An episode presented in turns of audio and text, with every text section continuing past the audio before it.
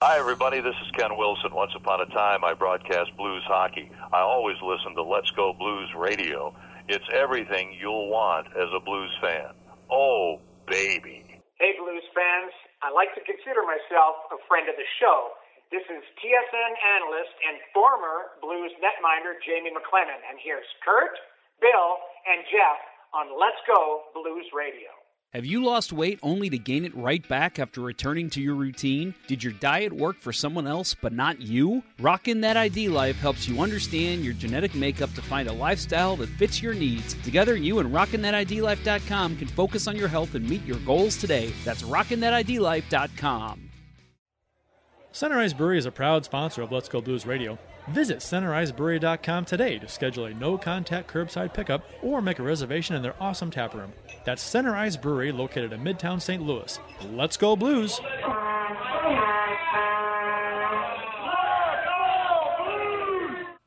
Get ready to hear some noise tonight. You're just seconds away from Let's Go Blues Radio. Let's have a Donnybrook. Eric Brewer was so bad. Are we like Oglethorpe? Are we suspended? I I reciprocated the dickness. Selfish hockey. That's right, selfish hockey. What did I tell you about stick tape? You don't need it! No doubt about it, eh? You're listening to Kurt, Bill, and Jeff on Let's Go Blues Radio, the original St. Louis Blues hockey fan podcast. Take it away, boys.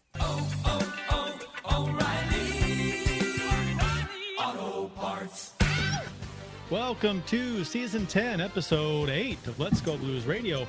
We are the often imitated, always regurgitated, rarely fragmented, partially hydrogenated, the original St. Louis Blues Hockey Podcast. Special thanks to RockinThatIDLife.com and CenterIceBrewery.com for proudly sponsoring the show. Please check them out. It's Tuesday, November 2nd. We hope everyone had a safe and uh, happy and fun Halloween. We're broadcasting live on YouTube and Facebook.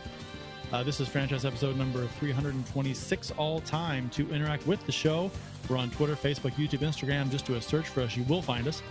Uh, I'm your host, Kurt Price. My ho- uh, co host tonight and every night are uh, the, uh, let's see, the um, rich and connected Jeff Ponder and the um, dapper and dashing Bill Day. How's that? Ooh. Tonight we're talking We'll go St. Louis it. Blues, St. Louis Blues hockey. Uh, how's it going, guys? How was your Halloween? Good. How about you? Uh, it was fun. Had Did you and uh, the kids good- do anything fun? We had a good amount of kids on Halloween. Yeah, they went trick or treat, and I handed out candy. Yeah, uh, not as many kids as last year though at the house. Not not quite as many, but uh, still a good number. Yeah, we had the same thing. We have way too much candy left over, so We did too. Yeah. We actually didn't have a whole lot left over. It's the first time this happened here. We uh we had I mean we bought two giant bags full of candy and we probably only had maybe 10 pieces left. I was actually Oh, pretty I, I do think that we had a couple kids that came through because we what we do every year is we have a bonfire in the backyard and then we put a table out by the gate and we you just have you know you know hey just grab the candy. I think we had a couple kids come through and grab some pretty giant handfuls but you know what? Better they eat it than i do. That's the way i see it. We had about 600 um, pieces of candy, and uh, we gave a few pieces to each kid, and so uh, and we probably got about half left. So uh, might have had like 100 kids or so, something like that, give or take. yeah. Yeah, we, we definitely had less than hundred, and um, this uh, this first year we had a, a video doorbell, so I just kind of put everything out um, in a in a bowl right by the doorbell camera, and was able to watch. And uh, we only saw one group of uh, not even dressed up teenagers come up Mm. and grab handfuls and walk away. But you know, See, that's a that's a like you said, yeah. tell me a joke, right? If you're not, not dressed up, tell me a joke. And if you if you if, Yeah. you if you can't even muster a joke, then uh, GTFO. Get outta You know, no here. costume. Yeah. It's not it's not it's not free candy night. It's it's uh, you dress up and in return you get candy. That's the deal. That's the transaction. That's the contract. You don't just show up without a costume on. That's ridiculous, especially if you're older. If you're older and in a costume, like high school, you know, like sophomore, junior, senior, and you're in a, in a costume, that's already toeing the line. You're already too old anyway. But uh, if you got a costume on, I'll give you candy. I don't care how old you are. But if you don't have a costume on, hmm, that's that's, that's a no go at my house. Well, Yeah, uh, well, uh, oh, go ahead, Bill. I was just gonna say, typically it is here, but this was the year of apathy, and saw him on the video camera, and like, well, you know, yeah, whatever. We don't want to eat all of this. That's true. That's a good point. you do it, unload it. We had two kids show up day before Halloween. on the 30th. What? Yeah, because Ed- Edwardsville does trick or treating on the night before, and they have the parade the night of Halloween. And uh, I think someone odd. got confused. They were new to the area, and they came to the house um, a night early. And I was like, "What? You guys got it backwards. Good luck getting candy at the other houses because no one's handing out candy tonight in Troy." But wow, that's So, weird. Yeah. Yep. Uh, yeah, we had fun. We, uh, you know, had family over and uh, ate some. I okay. I don't know if you guys saw my post on Facebook, but I want to share something that that happened on Halloween. Uh, we go. We went to Red Robin during the day, uh, out and actually in Fenton, and um, yep, there was a guy there who had a date. Uh, his Saw date was a giant blow up pickle, and it had a uh, Teenage Mutant Ninja Turtles hat on and we just saw him sitting there there was two glasses one in front of the the pickle and one in front of the guy and i uh I, the wife points it out and i'm like i don't uh, maybe there's a kid next to him that we're not seeing. So we asked the server. Apparently this guy brings his date every halloween and valentine's day uh to this red robin orders food uh the pickle always gets pickles but the guy eats the pickles, not the pickle. So he eats the pickles, pickles. Well, of course not. That would be, you know, But, cannibalism. but isn't that isn't that a little weird to eat pickles in front of your date? That's a pickle. I'd be like, no, Yeah. no pickles at all. I- like I I, would- don't want him. I- I don't want her seeing me eating this. I would, I would, I would have a hard time getting past the uh, pickle as a date. Uh, just for starters, uh, I, I wouldn't even care what they're eating. That's a solid point. So yeah, he and, and he orders food. Yeah, I clearly orders food uh, for the pickle, For and the the ser- the server told me that he doesn't know if it's like a joke or if this guy's for real. So he's like, I just have to put my game face on and treat it like it's a regular thing. And he pays for the food, no problem, and walks out carrying his pickle. So I thought that was a very interesting thing. I told the wife I know what we're doing every Halloween and Valentine's Day now because we have to see. And apparently, last Valentine's Day, he had a different pickle with him. Mm. So might have been a lover spat going on in February. That's so weird. I never Very put a weird. joke on the customers. Probably, probably telling you a line. We'll see. You'll see next time. We'll on see. Valentine's Day, I guess, right? We're going back on Valentine's Day. Day. Yep, we've already All right. said we will. Okay. I'll report back then. Um. All right. Uh. On that note, I guess uh, I don't know how to transition out of that to uh, uh, Ponder Cup is less than three weeks away, right? Yeah, you uh you running your you're- you're running laps there, Kurt. You uh doing some heavy morning workouts. What are you doing to prepare? I'm not doing anything heavy. I'm gonna just I'll just do some light stuff. I'm gonna I'm gonna uh, get out and skate a handful of times before, so that'll be my workout. Get some Okay. steps in. You know, I plan on coasting the whole tournament anyway. Well, you know, that's what we all do. I'm gonna None of us know I'm gonna bre- skate. I'm gonna Brett Hull it. I'm gonna just coast around and just float in the open areas and look for a pass. To, some pass But you actually Although, have to knowing knowing roller hockey and in this leagues in prior year this this tournament in prior years, nobody fucking passes the puck anyway. So uh, if I want to do anything, I gotta keep it myself. Well, i- you say you're going to Brett Hull it. You actually have to score goals to use his name as a verb. I think Mm-hmm. what you're more looking for is you're going to Brad Winchester it. Hmm. Uh, well, I guess Brett Hulling is a little lofty uh, based on the fact I haven't played. that one tournament I had, what did I have? Like seven goals or something. That was I was up there a little bit. I mean, Yeah, not- you've had I you've had some. I, I I did I did all right. Yep.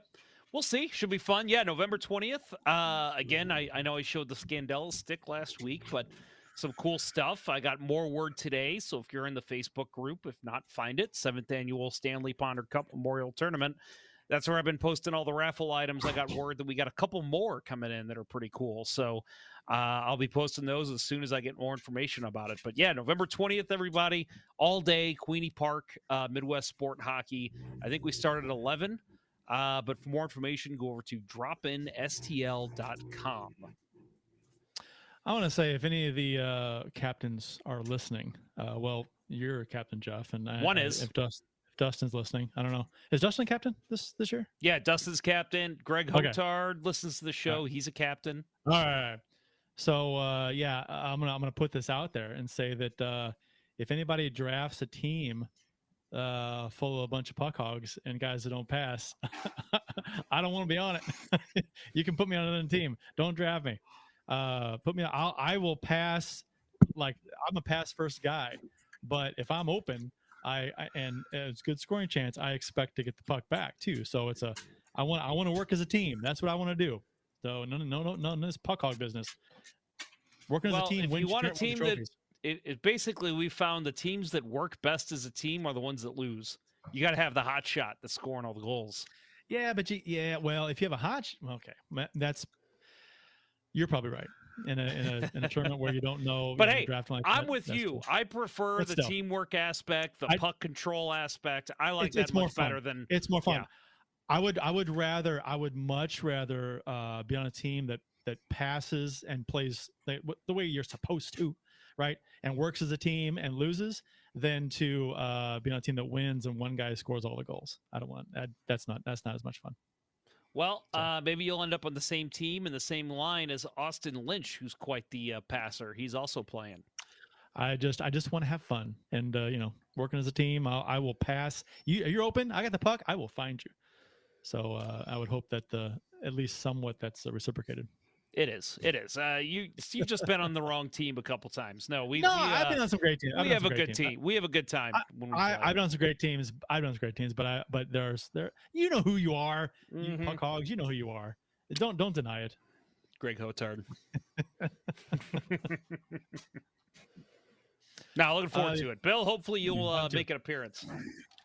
Yeah, I uh, I plan on it. I know I said that the last couple of years and didn't make it out. Last year we had uh, some some family stuff going on um, that uh, prevented me from being there. But this year I will uh, I will make it a point to be there. Uh, the official beers of episode number 326. You can follow each of us on the Untapped app. My handle is at Kurt at uh, excuse me at cprice12. Jeff's is J Ponder 94. Bill's is Billy Blue Note 33. Uh, Bill, uh, not no no Jeff. How dare you, sir? What you got? Uh, well, uh, tonight I am drinking. Uh, first of all, I've been fighting a little bit of a cold, so I've been very tired. So tonight I'm also drinking some Rockin' That ID Life, the mixed berry energy. Uh, so this is what's keeping me awake tonight.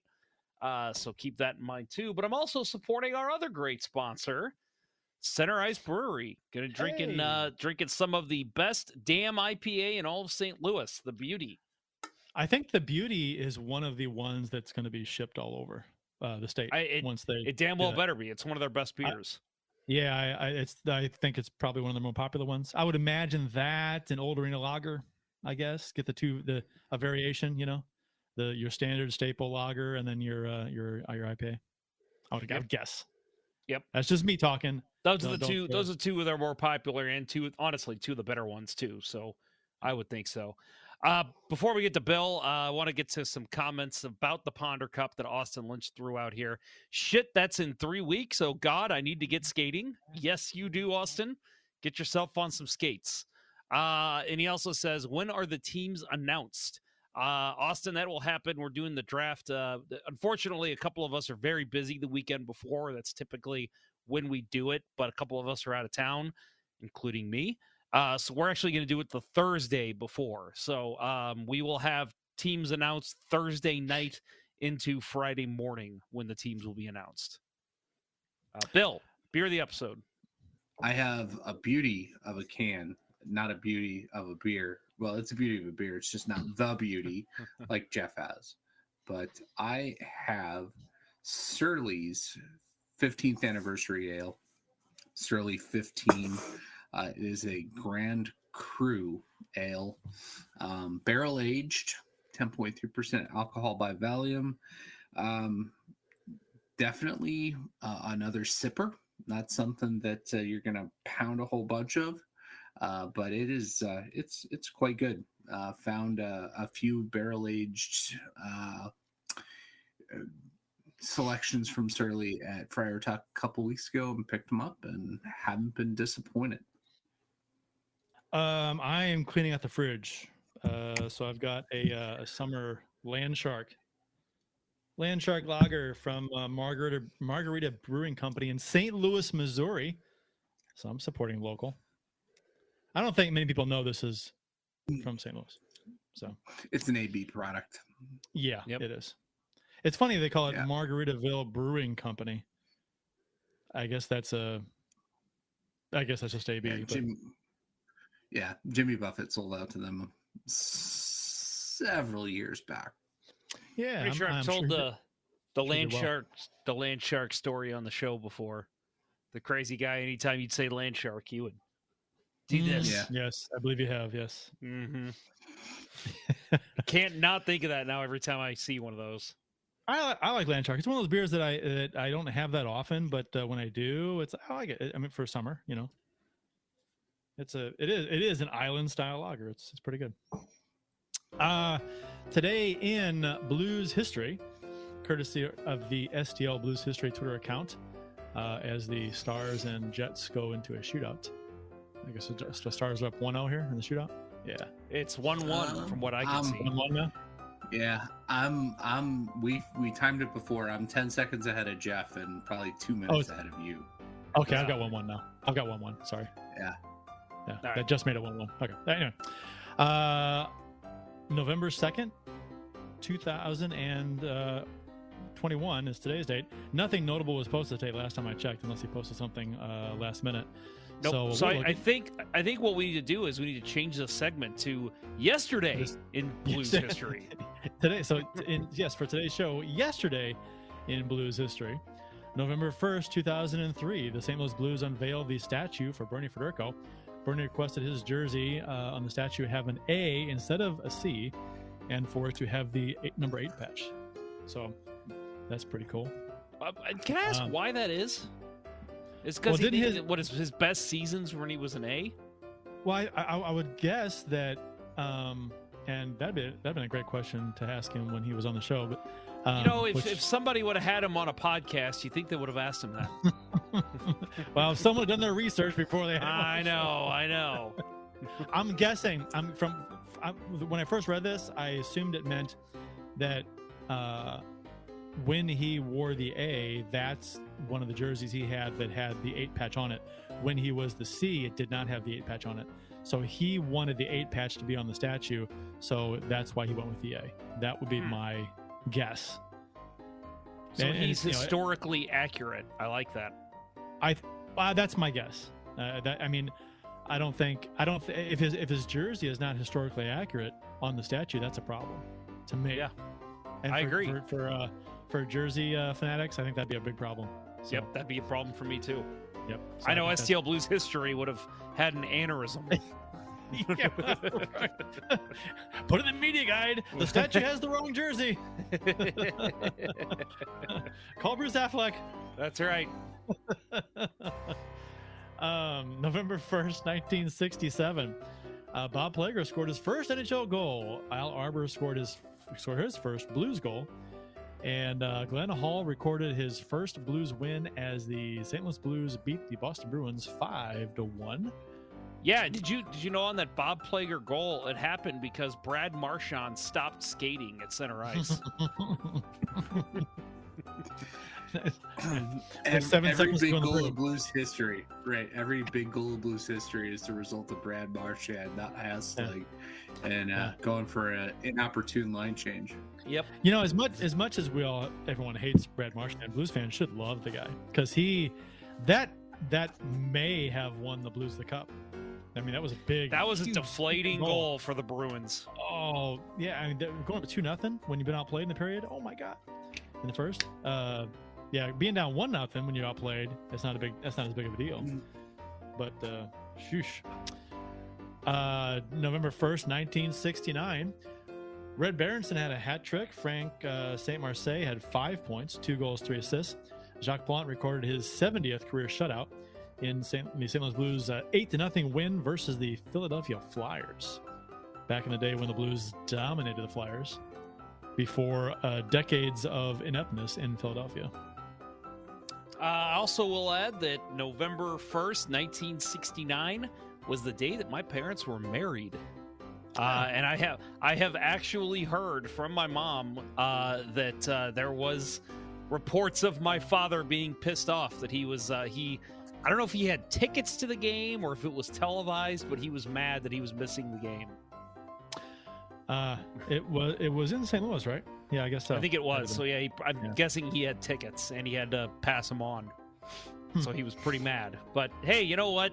You got to marry my mom and eventually have me, so it all worked out in the end. in the end, And in the end, that's not how you have, that's not how you have babies. Uh, November first, nineteen seventy seven. Uh, Inge Hammarstrom, Hammarstrom, uh, traded to the St. Louis Blues by the Toronto Maple Leafs for Jerry Butler. Uh, Garry Unger recorded a hat trick, his ninth career hat trick, and and, and let's see, nineteen seven. I got this. This is weird. In the St. Louis Blues 7 2 win versus L.A. Uh, this was the Blues' first win in ten games to start the season. They started 0-8 and one, which is uh, kind of like the uh, Blackhawks ineptness to start this season. yeah, I was gonna say they uh, they're they're pretty terrible. Hopefully, they weren't accused of any sexual assault scandals. Sorry. I, I think I think back then it would have been probably a lot easier to keep that concealed and probably more excused and accepted. Yeah, Yeah. Oh, yeah. So- That- yeah, that it wouldn't have been, it wouldn't have been a thing. I mean, no, unfortunately. My, how times have changed. Mhm. Uh, we will get into the uh, the Blues uh, last couple games uh, after these words from ID Life. It's safe to say that the burn box from RockinThatIDLife.com provides you with the sugar bustinest, muscle buildingest, mood enhancingest, focus inducingest, energy boostingest experience. You not only get the excellent product, but you get recipes, menu options, a tracker, and program guide to assist you along your self betterment journey. Based on your goals, you can double up on Slim Plus or Energy, or you can get one of each. With flavors such as mixed berry, tropical fruit, and orange, the Burn Box lets you enjoy the weight loss or muscle gain journey along the way. Become a VIP with RockinThatIDLife.com and place your Burn Box on subscription, and you'll save 20%. And as always, text The roughest, toughest He-Man, stuffest hombre has ever crossed the Rio Grande. and our friend Dustin at 636 393 8745 and tell him Let's Go Blues Radio sent you to receive an additional 10% off your order. Now all of you skunks, clear out of here. And go over to RockinThatIDLife.com. Uh, Keith Price in the YouTube chat says uh, Kurt will Adam Oates it. He's referring to the uh, Ponder Cup tournament, which yes, I always Adam Oates it. That's So you'll have an empty net and then you'll still try to pass it. that's Craig Janney. That's not Adam Oates. Ah, Oates did it a little too. Uh, Janney would do a drop behind the back pass on a on a breakaway and have it picked off by the, tra- the trailing defender. That's possible. That I would not, I, I would not do that. No. Um. So uh, and he also says Well, there's a couple Oh. different comments in there. couple, yeah. Uh, Well, first of all, let's get to Matt Harris because he says, "Hope we're having a good night tonight, gents." So yes, I think we all are. Uh, Matt Harris also Mm. adds November second, two thousand twenty-one, for his day in Blues history. Twenty-five days until I go to my first hockey game ever. Jackets versus the Blues. Matt, uh, I'm going to say this, and I'm going to lower my volume a little because my wife is right upstairs. Uh, that is her birthday present. I will be taking her to that game. She doesn't know yet. So uh, let me know where you're sitting. Love to meet up with you and, uh, you know, give you, well, I don't know, ha- handshakes are still acceptable, but uh, love to meet you. So uh, jackets and blue should be a good one. So you're gonna wasn't sure what the word was going to be after hand there. But Whatever Matt wants. first game. Yeah, that's exciting. do, right? Yeah, that's that's awesome. Get your first game puck like they give to kids. Go down to the guest services section. Uh, Austin says, on an unrelated note, the Atlanta Braves are about to beat the cheating Astros and win the World Series. Uh, well, it was five nothing last time I checked, so I'm not sure what the score is now. But yeah, I love it. I'm very yeah, happy to see That's that. great. I don't care. I don't care. I, I, I, I don't care either. I just, I, I, you know, my daughter asked me, "Who do you want to win?" I'm like, I don't, I don't like either team to be honest. Um, I don't like, you know, Atlanta. I don't like Georgia right now, uh, to be honest. But, uh, but I, I don't like the Astros for their history. So whatever. I just, I would prefer the Astro. I'm sorry, the uh, the Braves over the Astros at this point. It's it's the lesser of two evils, is the way I look at it. It was like the Hillary versus Donald Trump thing. It was okay. I just want the less lesser devil to win this one. Speaking of which, uh, Trump was at the game of the night uh, doing the chop. Does that change your mind? Yeah. So uh, okay. So I was I was teaching my son the chop earlier, and my wife came in and she goes, Really?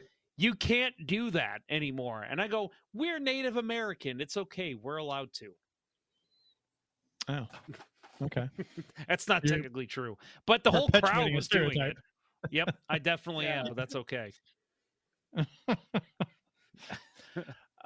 All right. Uh, so the Blues uh, last Thursday they uh, lost to Colorado four to three. The tables were turned for that game between St. Louis and Colorado compared to the first meeting between the two. In the first game, Colorado was without a couple of their top players, and in this game, the Blues were without a couple of theirs. Two thirds of their top line, and O'Reilly and Saad did not play in this game due to COVID protocol. Um, and the how and how about that? The fact that uh, they're without two thirds of their top line, and all of a sudden they couldn't score goals. Yeah, go figure. Right. Yeah. but no, they did score three. But uh, the the Avs outplayed the Blues for much of this game, uh, at times badly. Um, the es- but uh, early, early on, uh, Faulk fights Kadri, uh, which Mhm. was a surprise to me because of, uh, of of Schenn fighting Kadri in the first game, thinking, okay, there's there's some of the payback, and I loved it. I loved this that that Faulk, the guy who Kadri hit in the playoffs last year and got suspended, uh, the dirty play. Um, I'm glad. I, I love the fact that he went after him. Mhm. Um, and uh, and so that was that was great, and it also sends a message that yeah, we're not letting this go. And what I want to know is where was this attitude when Stone hit Bozak last season? Yep, that was my Uh, first thought too. I, I love this. I, I love protecting your players. You know, uh, uh, standing up for your guys. Um, but they did not do that last Well, they season. they did fight him that game. Faulk Justin Faulk, fought him. Faulk came and fought Tried- him. tried to. But I would have loved, and we were saying this at the time, the next time they played Vegas, let's see somebody fucking light him up into the No, boards. Kadri got Be Kadri, relentless. Kadri's had to fight twice against the Blues this season, and uh, Binnington took a swing at his head.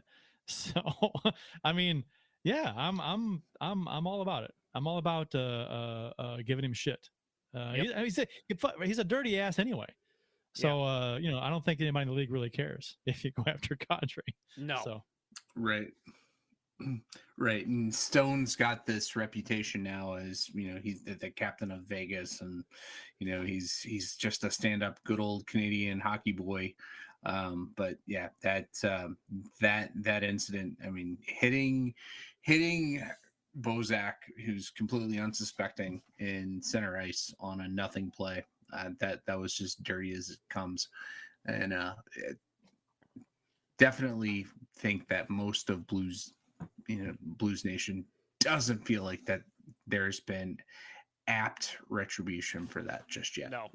No, and I'll say no. too, judging from now, granted, fans on social media, we all know how they can be, but seeing some of the fans in in LA and Anaheim and San Jose, teams that play the Vegas Golden Knights a lot, uh, have been saying for the last about year now that Mark Stone is not the clean player that people think he is. That he's always been, you know, he's he's always getting praise as being this guy who doesn't take penalties. But um, from what I've seen from other fans, when Blues fans were were pissed off about what happened, other fans from other teams were like, "Yeah, he's been doing this, but the league just doesn't notice it." Um, despite being outplayed, uh, Parayko scored first for the Blues, uh, putting the Blues up one to nothing. Uh, slap shot that leaked through Kemper, Uh, not a good goal uh, to give up. I don't think anybody's. Uh, uh, I, I, I am shocked he allowed this goal. Actually, um, saw it the whole way. Didn't look to be touched, deflected, um, and it just went through his pads. Five hole. He just missed it. Um, so uh, they'll take it. You know, that's the and that's the. I think it was mentioned on uh, social media that uh, that's those are the kinds of shots that uh, Blues fans and uh, critics have been screaming at him to just take shots, take shots. You know, Mhm. you never know what's going to go in, and he's got the shot. Take it. Yep. He's got the ability to overpower goalies and you know, every once in a while a goalie's gonna give up a leaker. And that's exactly what that was. That that is a textbook leaker of a goal. So yeah, Colton, learn from that and keep doing it, buddy. And what I uh, what I thought of, the first thing I thought of when Kemper allowed that goal was that, uh, you know, Kemper's having a rough start to the season. He wasn't playing well to that point. Then he allows that goal when his team had handily outplayed the Blues so far in that game, and uh, that's the kind of shit that that's deflating to a team. Yeah.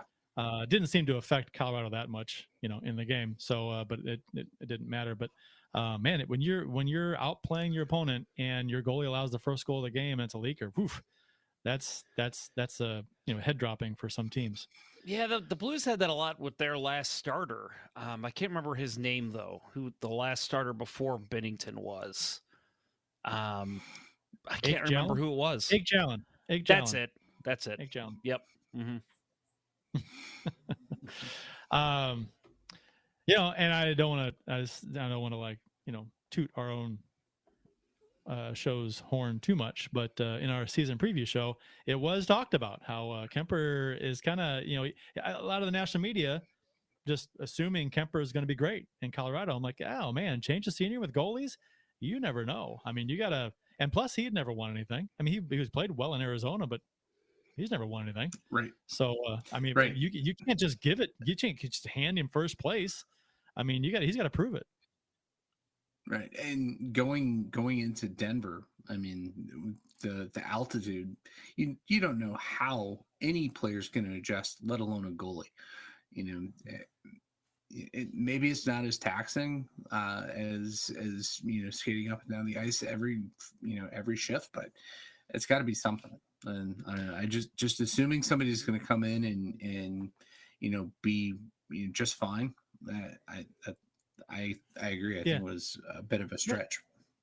And I think that was I was a little annoyed by that because uh, Binnington was, you know, underrated. I thought by a lot of the media. They're uh, writing him off as ah, you know, he's not he's not that great. Um, he's kind of come down to earth since his first year, and he's but uh, and then they were just willing to give Kemper without any you know any playing experience in Colorado at all. A free pass to first place in the conference and uh, Stanley Cup favorite. That that was weird to me. Um, I'm not, it's weird what uh, some critics uh, tend to overlook. Um, but he is four and three right now with a 2.87 goals against average and a 904 save percentage. So um, currently the worst numbers of his career. And uh, two of the last three games, he's been much better though. So uh, in wins versus Vegas and Minnesota. So maybe he's coming around a little bit. So we'll see. Uh, it's still really early uh, in the season, still. So small sample size. Um, JT Compher scored the next two goals for Colorado to put them up two to one. Uh, first goal, they moved the puck around nicely, getting St. Louis out of position a bit. Uh, unable to block the shot from the point, and Compher had a beautiful redirection by Binnington uh, on this play. Which I mean, this this reminded me of my goal in one of the Pounder Cup tournaments. It was it was. I'm not kidding. I'm not kidding. It was identical. Shot from the point. I'm in the slot. I, I direct it hard down, bounces off the rink, and goes up. Uh, this one, his went under Binnington's uh, uh, arm, but mine went upper corner, so mine was a little better. But well, I hear he's been watching Kirk Price game tape, so that's not surprising. I mean, can you imagine there's being in the eight slot? hours of it on YouTube? Maybe somebody can analyze me. Uh, yeah, you know, deflecting it straight down uh, in the in the slot, hit the hit the rink, then bounce up and go up upper corner. How do you stop that shot? Can't. Unstoppable. uh, and of course, it is uh, Kadri who scores next for Colorado, uh, putting them up three to one uh, after a turnover by neighbors at the Colorado blue line. The Avs transition pretty quick, catching the Blues in a change, and uh, he had a clean break on the wing where he beats Binnington near post. Looked like Binnington was off his angle a little bit there, giving him too much near post. I thought.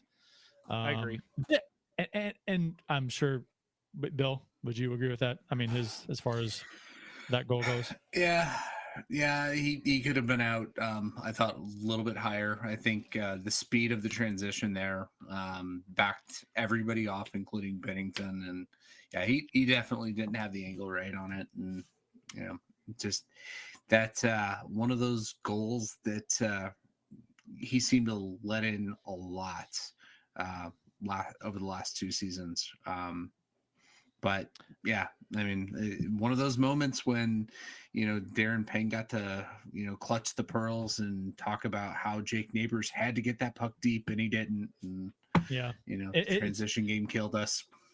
I actually, I will say that I actually agreed with Darren Pang 100 percent Oh, there. Oh yeah, We I- we've I did- we've bitched about it I on did this too. show that that he's he's can be a little bit too hard on the younger players versus the veteran players, giving them Hey, a pass. This this was a situation where the minute it happened, I go, God damn it, neighbors, what are you doing? Because it's like Yep. that is a that is a hockey 101. That's not just an NHL thing. That's any league you play in. First job when you're doing a line change is to get the puck deep. And he Yeah. did not do that. And it led to a good transition for Colorado. Yep, Blues were changing, and so I mean, it's it's got to get deep. He's got to recognize that. Um, but you know, and let's let's be honest here. This mistake happens. It happens.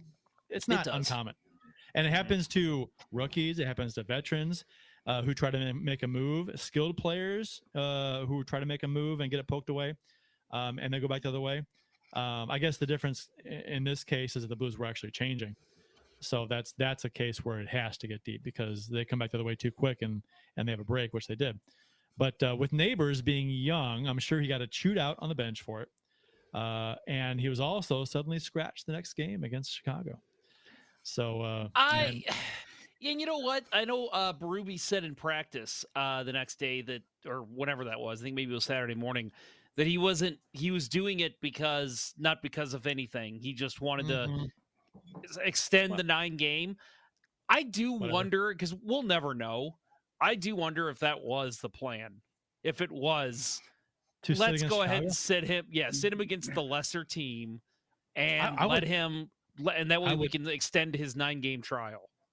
I would, I would, I mean, maybe, but I think an interesting angle would be to not scratch him against a softer team and let him Right. maybe have maybe have a good game against them, and that gets his confidence even even higher. So, I don't yeah it, I, to me to me i think it was it was calculated right they were going to wait until he had his first bad game and the colorado game was his first bad game i mean that that glaring mistake um you know he he Everyone didn't had a have bad game. right everybody Yeah, had they did. everybody had a bad game but you know he he got called out for it because of the glaring turnover or It was a bad one. bad failure to get it deep right Yeah. so i i think that that was the plan all along was wait Uh, he has a bad yeah. game reset him put him in the press box let him see from a different angle and i think i think honestly jeff and i were talking about this before uh, the show i think that that was actually one of the points that um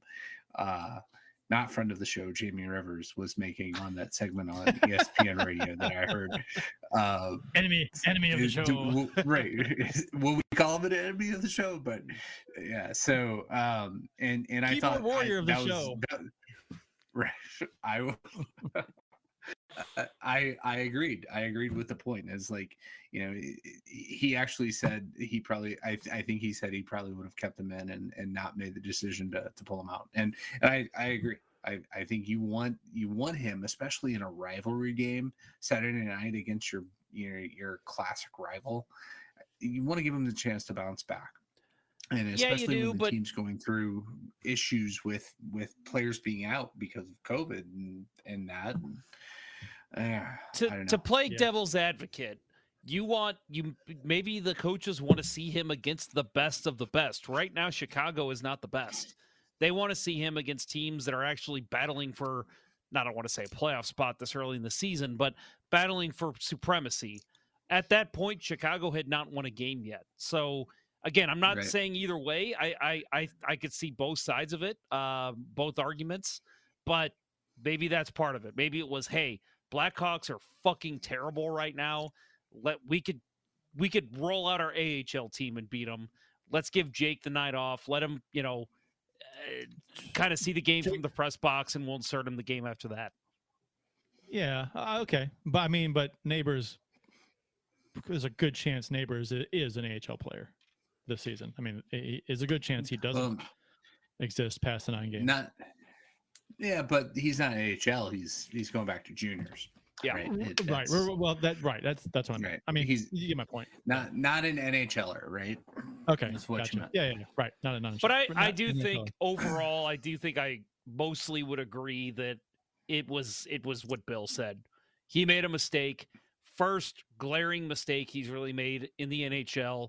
Give him the night off, make him think about it, and then see how he reacts on Wednesday. Let's be honest. I mean, let's let's pick out a guy who's having a, a very good season so far. Tarasenko, he's made more than one glaring mistake. He's made more mistakes Oh, yeah. than Neighbors has. So Oh, I mean, for sure. Mm. Those granted, first two now games, he was awful. Yeah, he's made. I mean, we p- I p- ta- discussed it on the show as far as, and I talked about it on Twitter about uh, uh, he was a lot of turnovers, a lot of lazy play, uh, Yep. and, and not and, and not, uh, defensive responsibilities weren't there. Um, now he was getting shots and opportunities offensively, so that's the trade off, and it's always been the trade off with Tarasenko. He's never been the best. I mean, there'll be times when he works hard, and makes a, a dazzling defensive play or a nice block or something, but a lot of times he's just not you know constantly thinking about defense and and whatnot so i think uh yeah i there there are a lot of guys i i think neighbors has been better than most players on this team this season uh as far as just uh, not necessarily production wise but he's looked good out there and i i don't think you know i get it you know as a kid you, you traditionally you bench a kid for his mistake just so he learns from it I, it's like old school mentality whatever if that was Uh.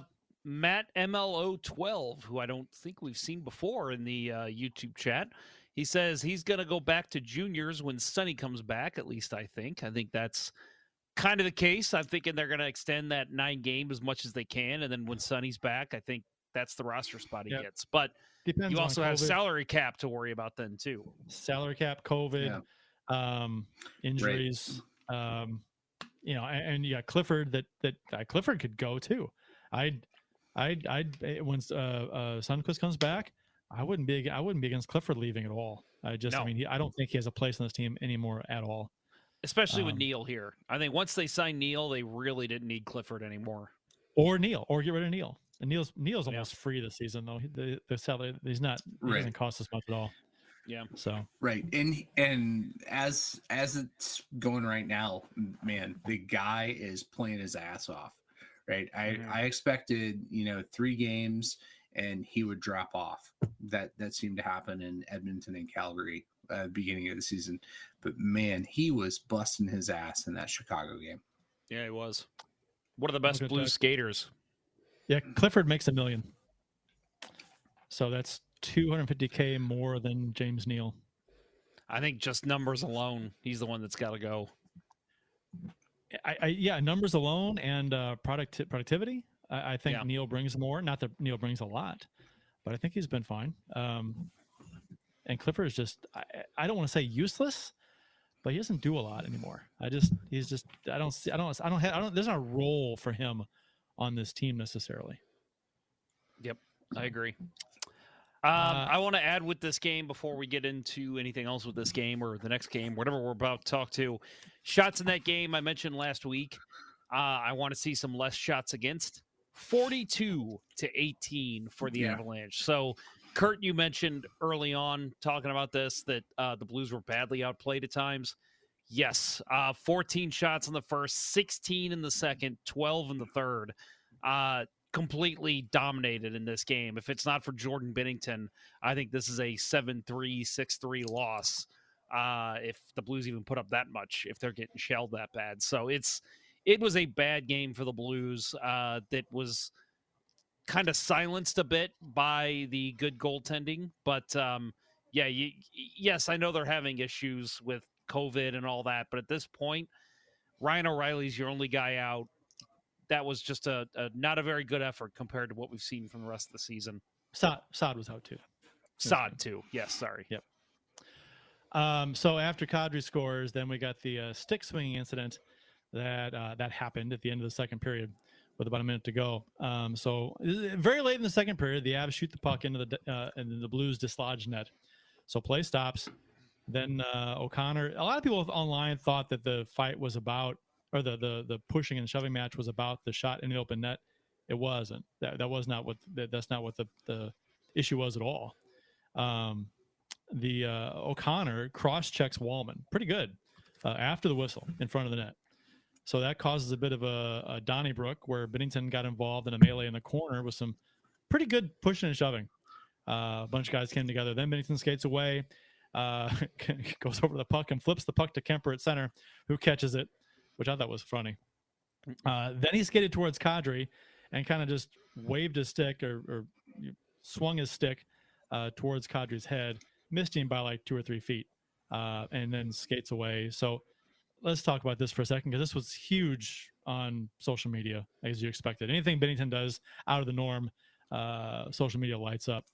Um, your thoughts on okay? My thought, my because I was perfectly fine with all of it up until the stick swinging. Yes, I, I any, anyone who says there was intent to injure here or they're outraged because he almost hit Kadri in the head and they're calling for a lengthy suspension is goofy. That, that didn't happen. Uh, it was a stupid attempt at intimidation, I guess. Uh, I think that's what it was. Uh, there was no intent to actually hit him. So let's. It's a stupid thing to do, but let's let's not. Uh, let's let's call it what it is. It, it was not an intent to injure. It was a a stupid attempt at intimidation. Mm-hmm, mm-hmm. So, and I didn't, I, and I didn't like it. I thought it was unnecessary. It was dumb. It was just a, a bad look. You know, what are you doing? You're not. It doesn't. I don't know. It, it, you're just getting in trouble for doing that. There's no go up to him and shove him, get in his face and start yelling at him. Yep. That'd be that would be awesome. And honestly, uh, even the the fake punch last year that didn't bother me. Uh, the anytime that you even like jokingly or you know antagonistically use your stick as a weapon, uh, I don't yeah. like that. So yeah, I'm 100% yeah. with you. I thought that was a little much. Um, it to me, I read it. If you read the body language when they show, because they had that one replay where you just saw Binnington's arm and his stick go swinging across. You didn't see how close that was got, the yeah. first replay anyone saw and was like, "Oh my god!" But then you saw he was actually like four feet away, and it was like, "Well, okay, that wasn't." To me, I read that as get the fuck out of here. You know, like get out of here. I don't want to talk to you kind of thing. But yes, I and and you uh and I don't know if you said it, but Binnington did come out and say he doesn't condone that, which I was happy to see because I don't want to see kids doing that right. in games. Uh or fucking men's league because I see it plenty still. Uh but yeah, it's um that was stupid. I I don't like that one bit. But yeah, the flipping the puck at Kemper, I'm all for that funny. shit. That was that was getting yeah. involved in the scrum. I'm all for it. And and again, I, I know the Blues ended up losing this game and still didn't play that great in the third period. But what did they do, right? Uh kind of early in the third. Scored a fucking goal. They played a little better to open that third period. And I'm not saying it's directly because of Binnington, but we've seen this team respond well when Binnington's done this kind of stuff. So it's they, calculated. It's intentional. He's doing this to get his team fired up. And that's what a good leader does. So I'm anyone who's pissed about it, either you're not a Blues fan or I'm sorry, maybe you've just never stepped foot on the rink, which is fine. Uh, but just know that that when uh, you have a guy a, that's fiery like that, it's a motivator. It's something you want to see out of your teammate. It's mostly I, I would I would guess it's mostly newer generation fans. It's not it's not guys who've been fans for 30 years. You know, I, I don't it, or 30 40 years. Uh, it's not uh Tell that to Hockey. Bob. Well, I'm, I'm there are exceptions. There are exceptions. Uh But I mean, if people remember the days of Patrick Roy, uh, Hextall, you know, uh, a number of goalies, um, they would. Uh, what's his name in, in New York? Um, uh, Billy Smith. I- They would. They. I mean, they were. They were aggressive. They'd start fights. They were. I mean, they. It was a, granted. It was a different era in hockey, but still. I mean, that's. It's not like what Binnington's doing is unprecedented and. Um, is jaw dropping and awful. He's, I mean, if a forward does it, you know, not okay. Stick swinging aside, we've already said that's bad. But if a forward or defenseman does what he's been doing, you know, uh, get in someone's face and chew them out or shove them or whatever, which is basically what people are upset about. Um, it's it's a it's a non-issue. Why? Because if it's a goalie, why is it a big deal? Because you can't touch a goalie. Uh, I I don't. Uh, yeah, whatever. I, I, goalies in the past, it's it's it's it was a thing in hockey for the longest time for goalies to get involved. At least some goalies get involved.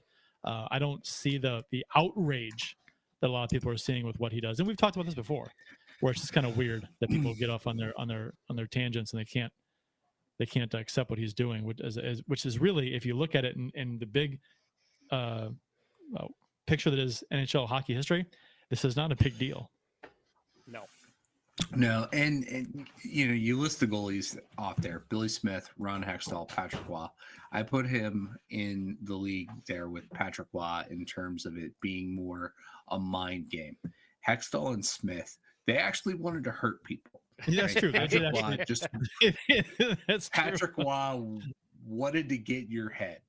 And you know, you go back to the wink on Thomas Sandstrom, one of the you know, probably it's it's actually my most used GIF as a response to things on Twitter. So um it's that such a lovely moment. The the comment to Jeremy Roenick, which Pat Maroon ripped off for the Car Shield commercial about Stanley Cup rings plugging my ears. Uh, Mhm. he it was it was about the mind games and i think that's exactly what it was the the stick swinging um and i you know i, I think to an extent it was him him reading the room right? Because you have these two rookie refs that cannot control the game and you know at that point it was kind of getting out of hand. They're not going to toss a goalie for you know just throwing a stick up in the air. He didn't Did you see what they did though? They, they came out. You see that? They skated over to him and said, and you could base. I'm, I'll paraphrase. They're like, "Dude, you can't fucking do that." right and, and that- i'm sure he was did. like but what are you right what are you gonna fucking do about it whereas Yeah. you know if it was if it was wes mccauley or uh kevin rooney or somebody like that they'd probably be like you got 10 bud you know I- that's they could have given him in my they- game They they could have him misconduct for that. They could have easily. right Uh, right uh, i don't know uh, I, I just don't think two rookie refs like that were going to do it, and he knew it. I don't either. That's why he did They it. they refed a Part terrible game. why he too. did That it. was a- That a- was, a yeah, bad- that was terrible. Yeah. One of the worst ref When- games I've seen all season. Right. It, it was it was shocking to me that they gave that two rookie refs Mhm. that game. Right. Yeah. And Made no sense. and when the broadcast crew is calling out that the linesmen are telling the refs that you need to get in control of this game, it, you know that that was pretty telling. I thought. But yeah, it was uh, it was uh, a horribly handled, horribly officiated, uh, at least by the the guys with the orange stripes. Yeah, you So you give two rookie refs a Blues Sabers game. You know, you don't you don't give them a, a team because again, this was ending a 65 game streak where the Blues played the same seven teams. So there's going to be some animosity there. It was just crazy they gave that to two rookie refs. The uh, so after the Binnington incident, uh, which happened right at the end of the second period, uh, the Blues did outscore Colorado two to one in the third. Uh, Schenn scored uh, in the third to cut the lead to three to two. Kyrou mishandled a puck on the left side to uh, to Kemper's right after a faceoff win, but uh, then spins around and, and fires a beautiful blind backhand pass over to Schenn backdoor uh, for the uh, for the one timer uh, past Kemper.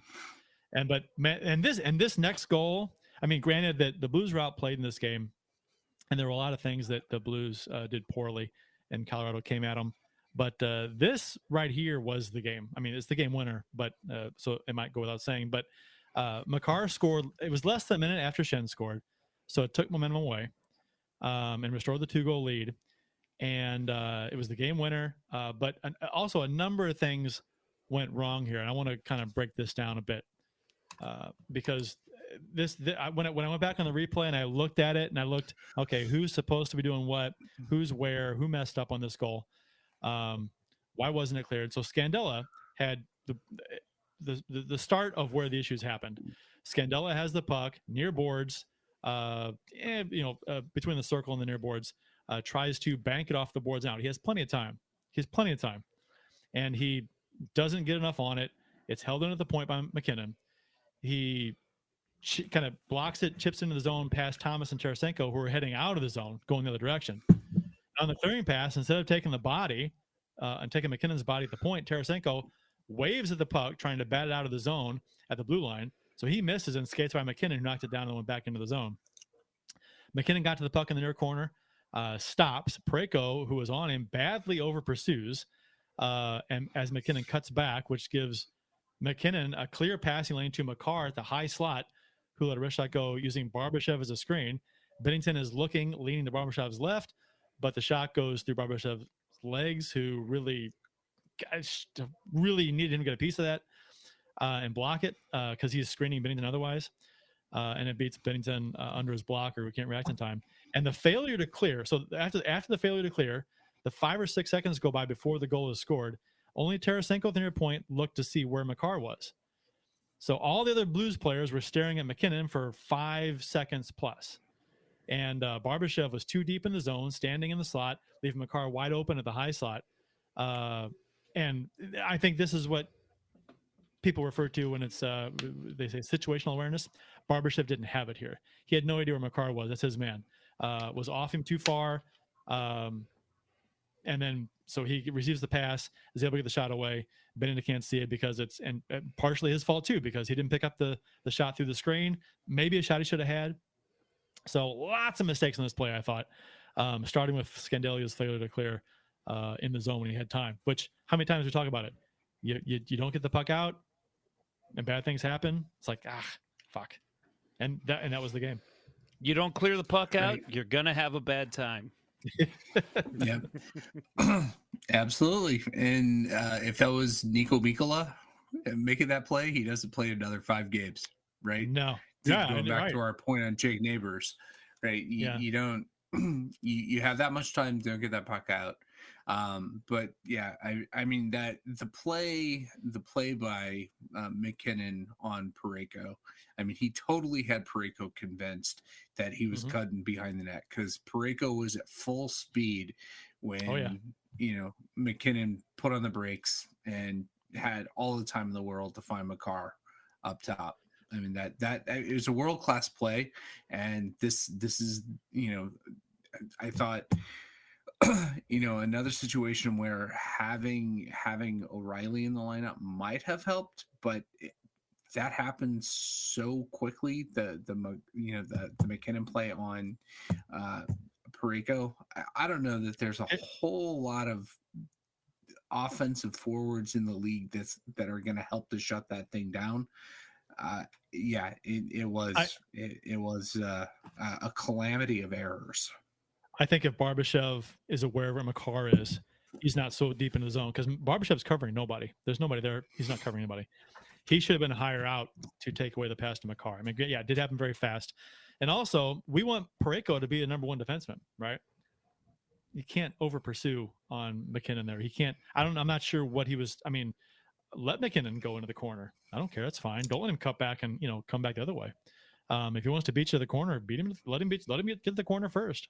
Um, stay between him and the goal. You know. Uh, Right. But so Right. You talk about situational awareness. Where does Nathan MacKinnon kill the Blues? It's when he makes that pull up play between Yes. the corner and the hash marks. And that's exactly what he did. And Parayko committed himself to going behind the net. And Yeah. yeah. And uh, Barbashev was probably trying to compensate for that and got too Maybe. low. And maybe maybe open. he's yeah maybe he's yeah I don't know Uh, maybe he's thinking he can go on the other side of the net and kind of cut MacKinnon off if he comes out the other side. Uh, you know, thinking a couple steps ahead is great, but not when you're not when it causes you to misplay your your current assignment. So um, anyway, uh, that, that I mean that was just one glaring play I wanted to break down a little bit, but the, the Blues were outplayed most of this game and badly. like you just mentioned, Jeff, uh, outshot 42 to 18. Um, but they did have chances to tie it in the final minutes uh, uh, after um, Tarasenko scores. Tarasenko scored on a nice play um, with Thomas. Kind of a little broken play at center where Thomas had a little sweet pass and kind of uh, uh, fed Tarasenko had a partial break and let a quick wrist shot go from the slot to beat beat Kemper upper glove. So that, I mean, they were there at the end. I mean, as badly as the Blues were outplayed, they scored three times and they were within a goal. They they were able to pull Binnington to, to, to have a chance to tie. Uh, couldn't get it done. So as badly as they're outplayed, they were right there. So I guess that's what you take away from this game. They had a chance to tie.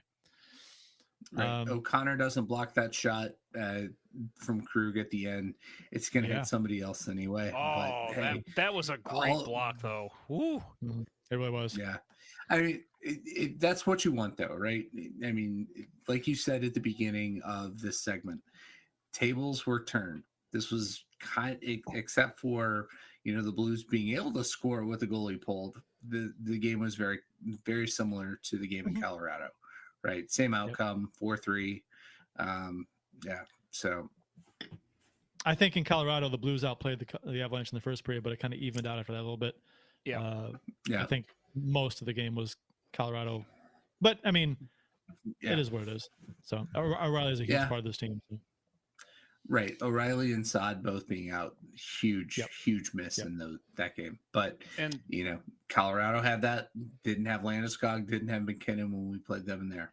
So And I'm probably getting a little bit of, ahead of ourselves here, but uh, if anyone has not seen, it is believed that Brandon Saad will be back in the lineup tomorrow. Yeah, he's been skating, so that's uh, that's a good thing. Uh, and there's no timetable on O'Reilly yet, so he but is he did, but he it was told that he'll he'll be on the trip. yeah. yeah, Berube said he'll he will play on the trip. Um, we will uh, talk about the uh, the Blues extending the uh, Chicago Blackhawks uh, futility after this word from Center Ice Brewery. Center Ice Brewery is St. Louis's only hockey-themed brewhouse. Stop on in during the next game to experience the ultimate hockey fan brewery while sampling various hockey-inspired beers, such as Old Arena Lager, the Beauty IPA, the Rotating Pale Ale series, or seasonal offerings such as their Imperial Stout, their Lime Sherbet Sour, and much more. While you're there enjoying any number of their fantastic beverages, you can admire the bar top and tables made of authentic arena wood and the actual penalty box door from the old barn. Located at 3126 Olive Street in Midtown St. Louis, it's one of the best places to watch a Blues game, or any game. Visit CenterIceBrewery.com today to schedule a no contact curbside pickup or make a reservation in the tap room. Center Ice Brewery. Let's go Blues. Please drink responsibly.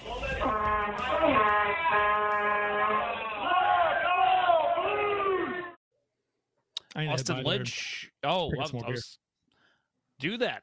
Yeah, I was gonna I'm say I going think to. this might be my second to last one. I think I got a couple, maybe one more beauty left. Uh, but I was gonna. uh, head over this weekend.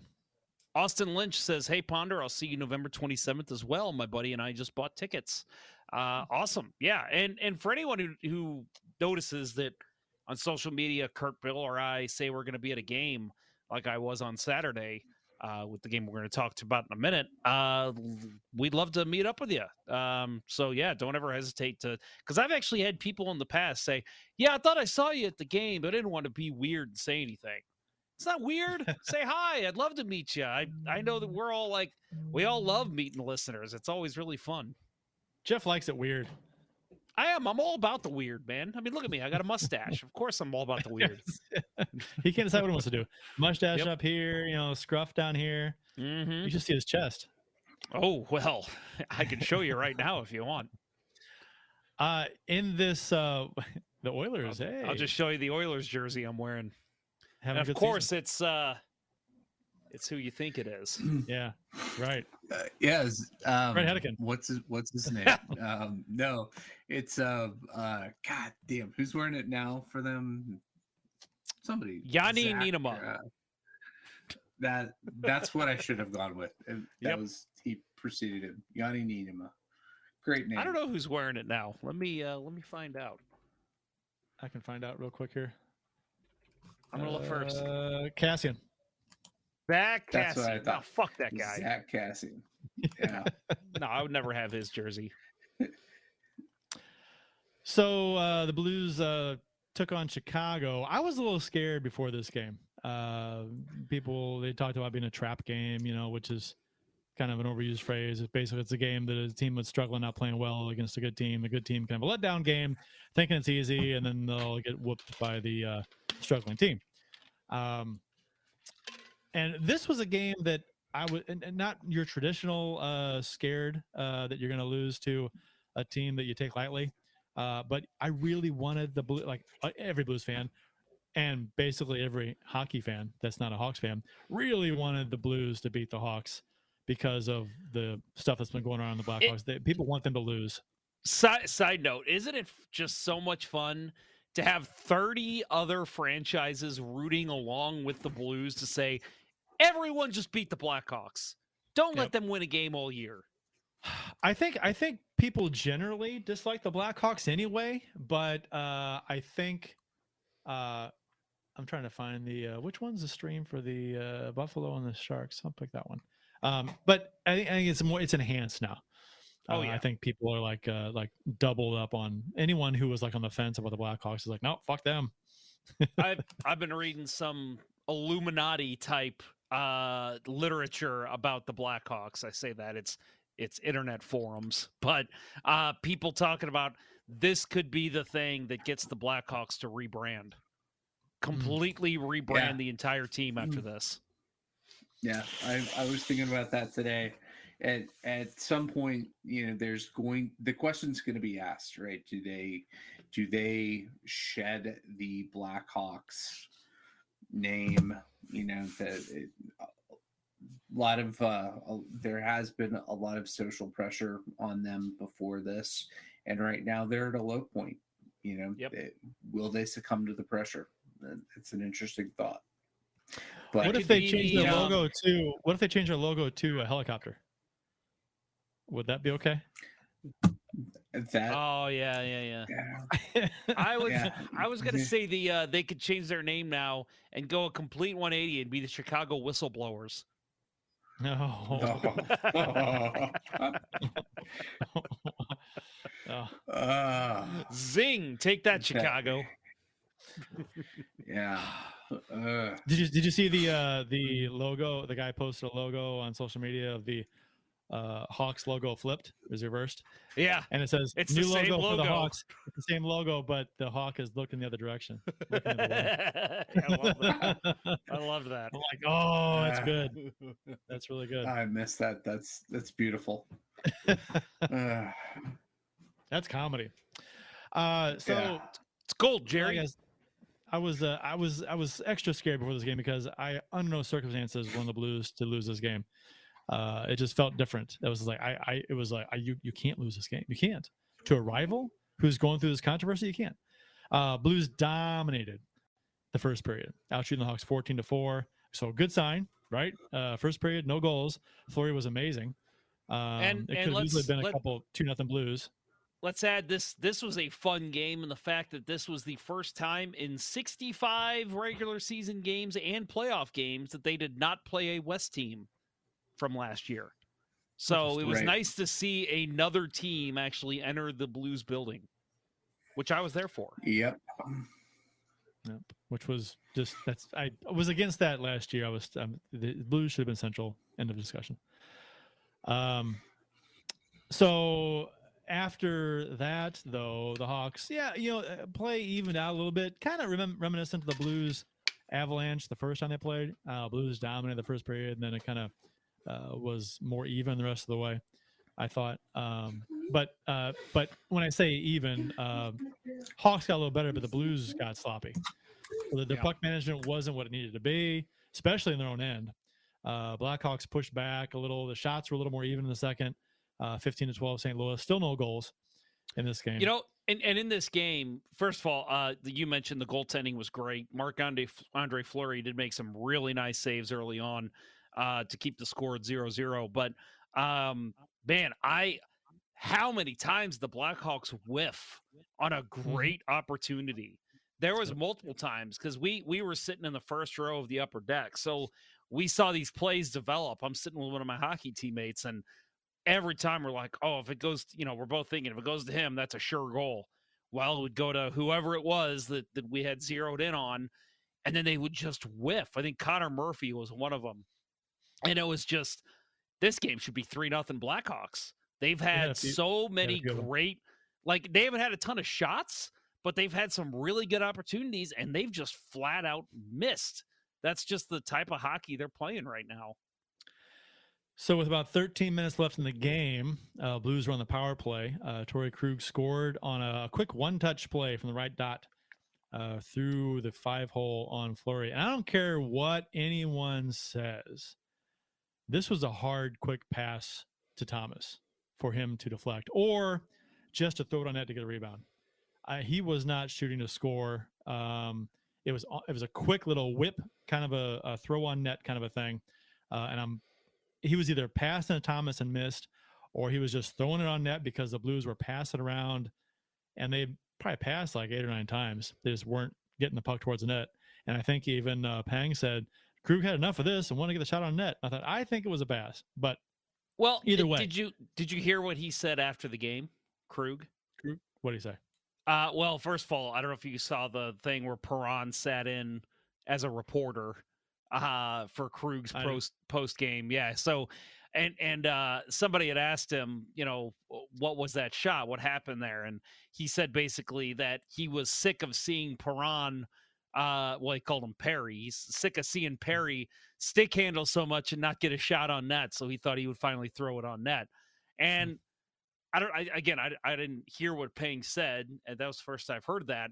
But that was the way that I read it when I watched when I was watching the game and I saw the replay on the big screen. Was Krug finally just said, "Fuck it, you guys aren't going to shoot. I'm going to fucking shoot," and and yeah, he just threw it there. But watching the replay, you're right. I think he was trying to to at least get a deflection from Thomas, but yeah, how many times in hockey do you hear the cliche, "Put the puck on net and things are going to happen"?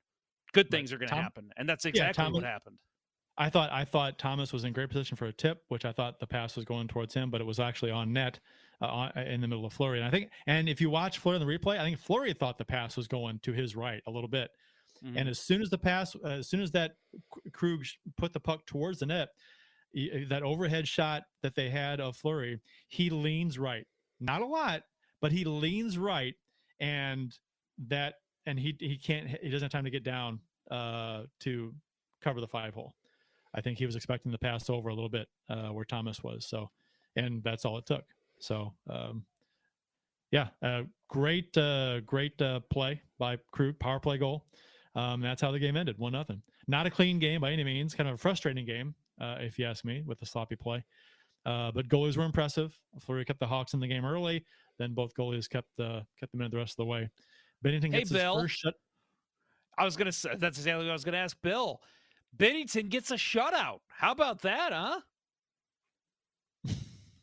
Bill, you're on mute, buddy. You're, you're, you're. Damn it. I didn't think it was possible anymore. Um, it was you know, I first I one thought he- since uh, he- February twentieth, two thousand twenty. Yeah, yeah. I, I thought he spent most of them in 2019. Um, but but hey, I mean, shutout streak against the Blackhawks, right? You know, he he hasn't. You know, we haven't given up a goal against the Blackhawks in over two games at this point. So, uh, it would, yeah, I that, two years. that yeah that entire third period, all I could think was, you know, this has to end with the Binnington shutout. And, you know, um, I- think they did it more so with the Husso game. Um, but, but, you know, Pang and, um, um, um, John Kelly uh, are aren't going to shy away from using the the shutout word uh, during Right. you know you know Which- during the the stretch. And they're they're not superstitious. They're broadcasters. They have no impact on the game. I, I don't They care if they're not that, superstitious. If they say it, Right. it ruins it for everyone that is superstitious. the people that Oh. i- if anybody says it, that's that's bad for the people who are superstitious. It's not just me personally saying it. It's like I can't hear it. If I hear it, that's the same as me saying it. So I Are that- you that- are it- you it- moaning over that goal there, uh, Bill? Yeah, Yeah, Drake goal, it. Yeah, what a shot! That was Got a game hell. in San former Jose. Blackhawk. Yeah, former Blackhawk Drake Caggiula. Former Edmonton Oiler Drake Caggiula. After Yeah. this uh, Buffalo uh, Sabres San Jose Sharks game, you can check out uh, Teal Town after the game. They'll do a, a live show after the game. If you're Yeah, so we love those. We love those silly fuckers over there. Yeah. silly fuckers. That's their that's their after dark uh, series. The silly fuckers. The silly fuckers. Yep. They rebranded Uh, this year. Uh, the uh, the Blackhawks set the mark for their worst start to an NHL season ever with their ninth straight loss, 7 and 2.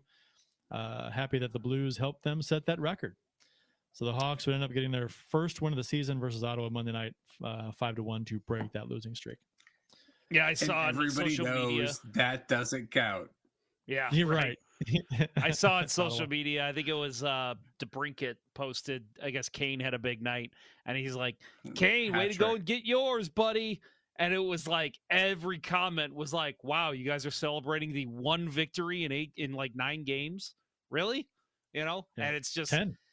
10. 10 yeah first victory in 10 games and and again we said this last week but you know i i just i i don't think i'm ever gonna get sick of saying it. This team to many people is a playoff team and the blues aren't going into the season. I, I- don't understand how you read it that way. I just don't. Yes the blues are going to go through a rough stretch. The blackhawks are going through a winning streak eventually. It will happen. But there is no way that the Blackhawks are a better team than the Blues. How many times do we talk about national media and uh, when they when they do like preseason analysis and stuff like that of each team, uh, how they they miss details about a team uh, because they just can't effectively in detail cover every single team. You just it just you just can't cover like like they can't cover every team like we cover the blues weekly in, in depth and uh, how much we pay attention like if people who eat sleep and breathe one team they can't do that with all 31 you you you it's impossible so uh, it's it's it, they they miss shit and i think that they totally glazed over the blues this season a lot of them did so uh, we'll see how it goes Well, really, what these national media folks need to do is just listen to Let's Go Blues Radio, and it's all the coverage you need. I'm saying. Someone posted a rumor that uh, Edmonton is in talks. I say someone, you know, they say, um, and this this could be this could be someone making something up. I just thought it'd be fun to talk about. Uh, that Edmonton is in talks with the Hawks to acquire Fleury. So pretty early for a trade like that, if you ask me, and especially with Koskinen playing well in Edmonton, uh, and the Oilers off to a really really good start. And Mike Smith's playing pretty good too. I don't understand why Edmonton would be looking for a goaltender right now. Um, I do. I do. They have Smith, Mike Smith. Mike Smith and Mikko Koskinen. But here's the deal. Well, they're but they're playing. Ve- I mean, Koskinen's playing very very well, and also Flurry makes too much money. They don't have enough cap space. They got they, they, they send salary the other way, They'd probably have to So- send like Nugent Hopkins or somebody the other way too. so they have to they have to dump Yeah. like five million in salary. Yeah. No, I, I, I think eh, that um, you know Edmonton realizes that you know if they're if they're going to get away from this goaltending duo, they're going to have to sell sell high, right? And and um, Koskinen's playing the best that he's played. Maybe it's a guy that after five six seasons has finally figured out the NHL. I mean, the dude's huge. What six seven six eight, and takes up a lot of net. Um, you know, I, I'll never understand a goalie wearing 19 in the NHL, but hey, you know, to each their own. Uh, I I just I don't think long term he's their solution. And um, you know, if if the you know the the Hawks are you know already uh willing to move on this season, you know, why would you not go after Fleury? I mean, after that performance he put up put up against the Blues, um he's obviously still got it. And uh yeah, eh, but Well, he he's a had Vezina money- winner it's- last year. right. He hadn't right, played that well at right, this point. and- though. He, what what three? Like I four- thought I thought he played fine. No, no, no. Yeah, I mean, it- it- four. I mean, well, as for numbers His- wise, four goals against. Well, numbers saves a game, numbers right? doesn't tell the whole story. I know, I agree with you, especially with goaltending. But I'm just saying, he, yeah, if you're just looking at numbers, which I was, so sorry. Go ahead. what do you always accuse media of doing with Binnington? yeah, yeah, yeah, Kurt? yeah. Come yeah, on. I know, I know, I know. You're right. You're right. But Fleury makes seven It only applies when it's not the Blues. That's Right. right. Exactly. And no, and and it applies to everybody, us too. I we can't. I mean, we we, we, we pay can't attention watch to 32 teams. teams. Yeah. You can't. Well, you can't, and, and not analyze them in depth like we do uh, a couple teams. You know, it's just not.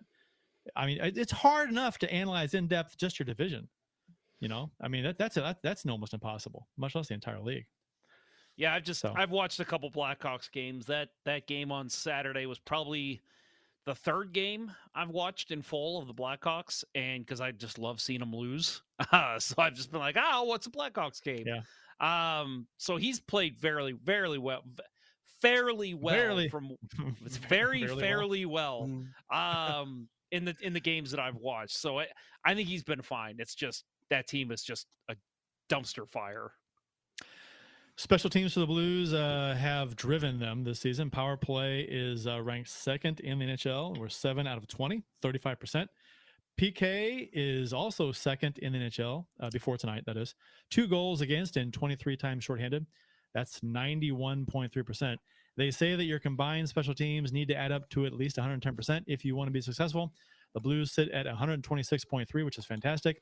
Second to Edmonton, which we just talked about, who is at a ridiculous 137.5%. Their power plays number one, right? 45 something percent. Yeah, ridiculous. that's crazy. Do not take penalties against Edmonton. Good lord. No, no.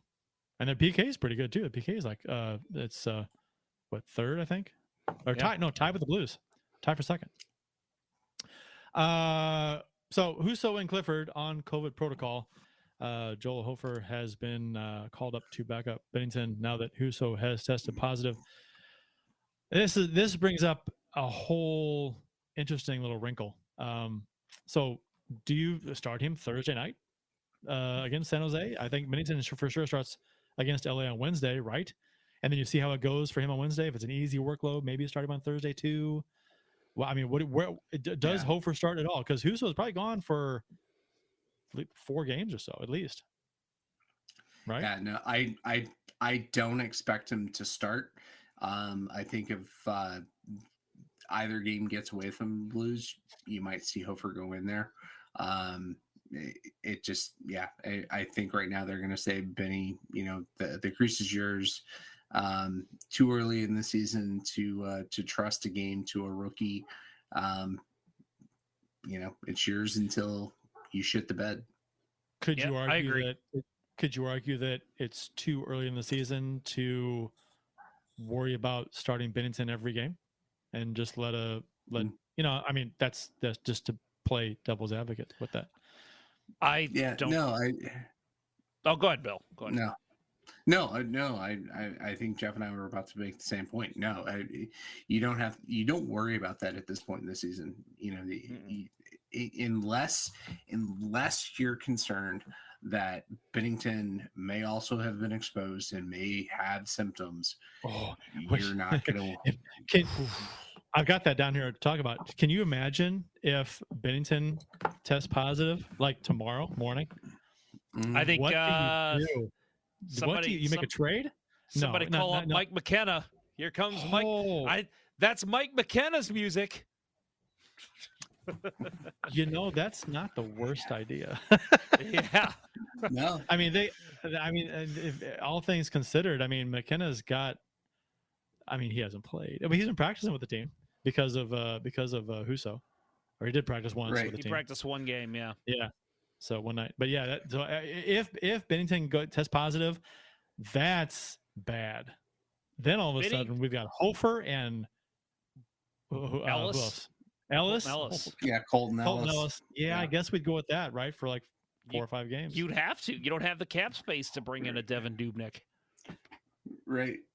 I mean, he's not playing. Or a Tom He can Barrasso, up or Jim Carrey. Yeah, yeah, yeah. Jim Carrey. Jim Carrey, Jim No, I- Byron- even. hey, where's Byron? Where's Byron Dafoe? Is he still around? Where's uh yeah, Byron Dafoe. That's a good one. Um No, I, I to, to go off Bill's point, uh, you ride Binnington right now, barring him testing positive too, which we all hope doesn't happen. Binnington's the guy. He's just going to get all the workload right now, and and you know because at the end of the day, when Husso comes back, you can trust him against some mid-level teams. And you know, you mentioned here in the in the notes here, Kurt, we got back-to-backs coming up on the 13th and 14th versus Carolina and Edmonton.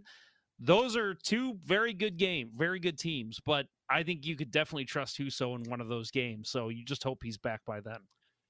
Uh, Brandy Yeah. Capone in the YouTube chat says, "Kurt, I will come for your head if Benner tests positive." Yes, do please. I yeah, well, yeah. Oh man, I, I'm just waiting I'll wake up tomorrow morning and and hear they tested positive at the morning skate. Oh, If that happens, I'm driving to your house and I'm Brandy. I'll I'll pick you up on the way. I don't know where you live, but we'll we'll we'll take them together. oh, jeez. Uh, so anyway, uh, as bad as that would be, uh, we have 15 games in 30 days this month. So uh, the backup figures to start. Gosh, at least four games, maybe. Um, you know, I, unless you want to, I don't think you want to give one goalie 15 games in 30 days. That's a lot. Um, so it's, it's a bad time for Husso to have COVID. Shame on him. Yeah, idiot. What are you doing? Why did Why did you hug O'Reilly? You Yeah, Yes. Stop hugging people. Stop hugging people. Quit licking Don't doorknobs. hug, don't hug your captain. Jeez. No, I, I this Um, is uh this this this stretch is actually a little reminiscent for me when uh they sent down Chad Johnson and brought up Binnington in 2019 and Jake Allen just kept getting starts no matter what because they didn't want to play Binnington. And it was Yeah. like, okay, eventually you're going to have to play your backup and then How we all know bad- what happened how- when they did. How bad does that look now? That decision. awful. It's just bad. It's, you, you just Yeah. never know with coaching. It's like, uh, come on. Yeah. Yep. Um, Ken Morris in the YouTube chat says uh, you get Dave Ayres. Um, ah, yeah, he's I- no longer the don't E-bug, is he? No, I don't think so. Um, I no, think so. no, no, no, no, no. He's he is now the like every time Toronto goes to Carolina, uh, hurricane warning siren guy. Yep. Right? That's that's his role Yeah. from now on. I love if if if you guys have not uh heard Steve Dangle's uh I guess it was a dang it uh, on on YouTube. He ha- he does a thing on Sportsnet uh, where he breaks down uh like plays of the week and stuff uh, for Sportsnet. But uh, that that whole his breakdown of that game when Ayres came in to play against the Maple Leafs is That's a good one. gold. So much, it's so much gold. Uh, yeah, look for Steve Dangle's breakdown of that game. That's that's. I'm going to give uh, what what uh, Bill just said. The Ken Morris comment. We get Dave Ayres. Uh, that is our comment of the show. Congratulations, Hmm. Ken. You win nothing. congratulations on, congratulations on nothing um so and it was brought up on uh, uh social media today that it seems like uh covid is slowly making its way through the roster it's always somebody so first Buchnevich, then Saad, then O'Reilly, then Husso, then Clifford, um, all a handful of days apart when they've been diagnosed or uh, tested positive. So it was suggested on Twitter that maybe it started during the Vail, Colorado trip and has been making its way around since, and they just can't they can't stop it. You know, it just keeps going. So not a crazy thought as far as uh as far as the timeline goes. It works. You know, We just So. got to have it work through the roster. Unfortunately, there's nothing else. you or just do. have it or or have somebody end it you know so and don't spread it to somebody else and then ho- hopefully it stops but Well, I mean, um, but how do you do that? i'm just saying What is this? No, no, I'm like just saying, PTA You can't, you can't control it.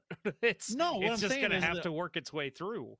no what i'm saying is, is if someone if someone happens to not pass it along that's where it would end that's what i'm saying Well, yeah. Hopefully, that's what We- we happens. have, we have to get lucky and that happen yeah that's what i'm saying it, it, it's not the PTA culture, right? You, you know, you don't get uh, Binnington. Uh, your turn to get it from uh, from Saad.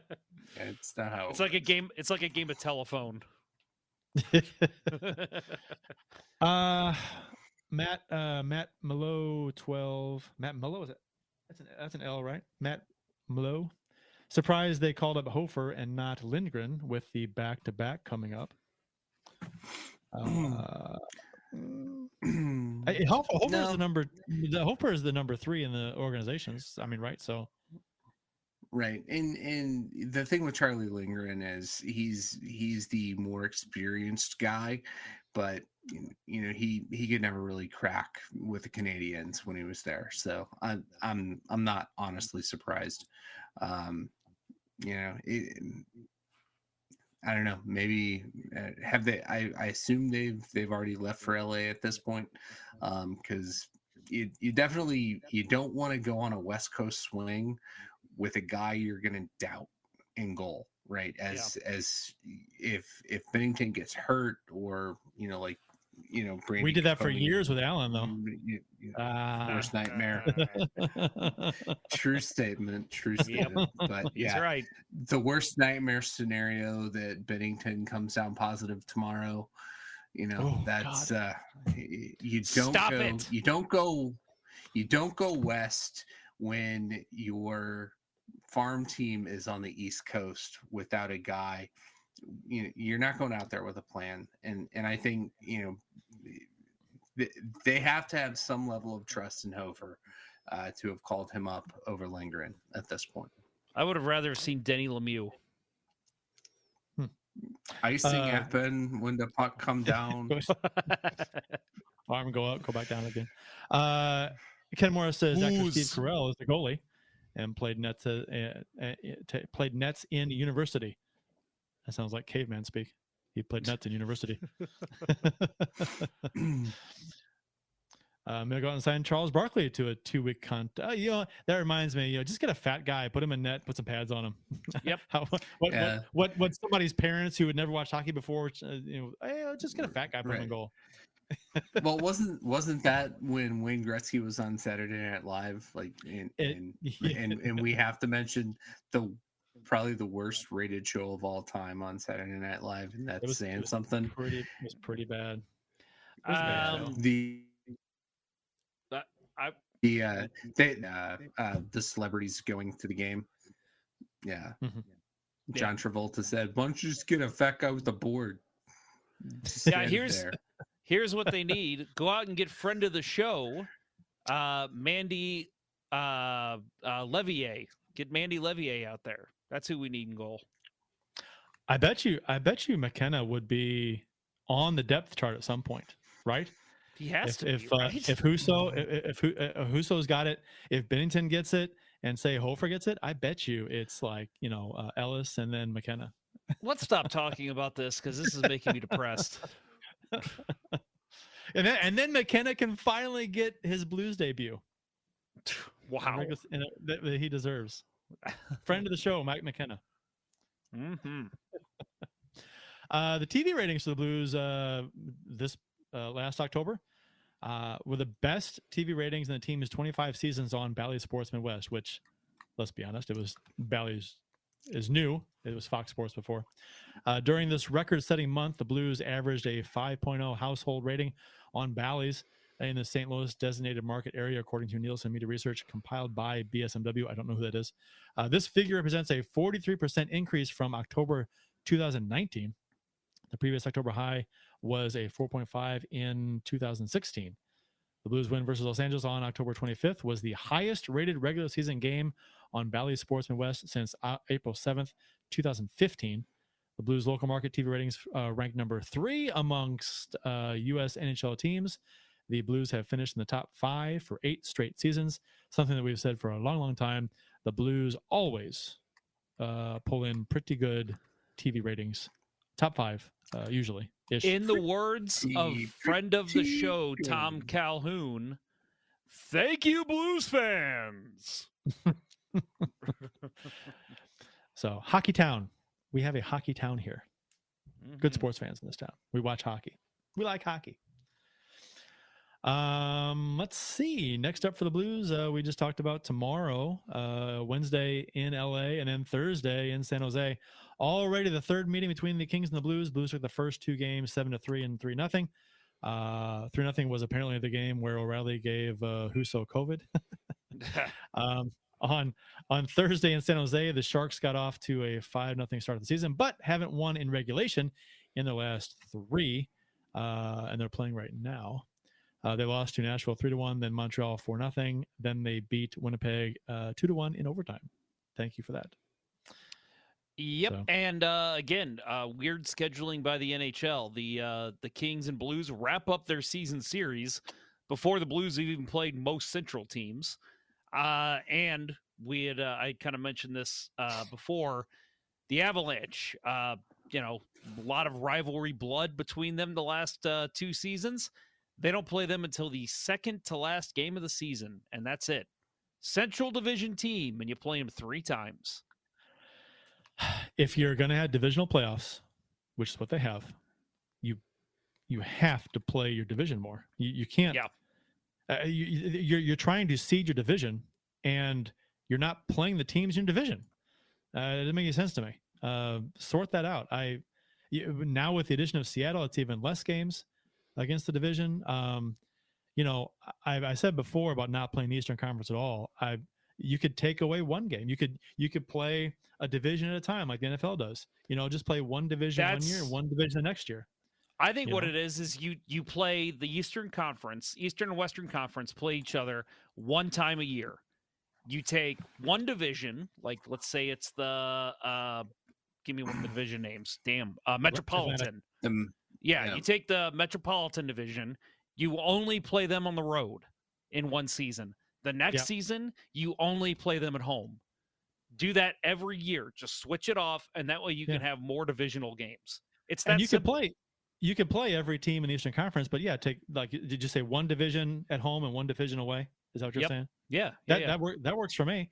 That frees up that that allows you to play a couple more games against uh, everybody in your division.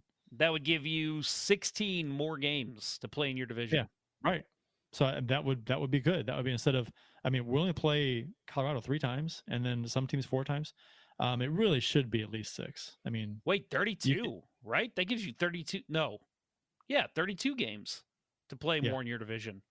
no, no, you're taking well, one because you're. you're oh, taking you're one right. game You're right. away. Yeah, 16. it's one game. 16. Yeah. Yep. Sorry. It's 16. So and you could and you could take a game. You, you wouldn't have to play the Western Conference, uh, the the uh, the the uh, Pacific as much. And don't at the know. very I- least, yeah, but at the very least, why are you playing the Pacific as much as some Central teams? play the Pacific. take away, games, Right. take one home, one away away. games from the Pacific rather than the Central. Yeah, yeah, exactly. But to play Hmm. play the Pacific uh, twice each. That's it. Pick, pick, uh, pick what three? I think it'd be two teams. Pick two teams that you only play them twice instead of three times, and then you put those two games against your Central teams, and then you're at least playing all the Central teams four times.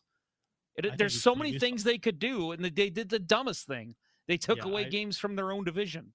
And and, this is strictly because they're pla having hmm. divisional playoffs. If they if they didn't have divisional playoffs, then they could do something differently. But at divisional playoffs, you you you're I mean, it just you, you want to seed your division, you should play your division more than just three Right. times. Some of these teams, silly. I, I I think that it probably has something that that maybe maybe next year we'll see something like that.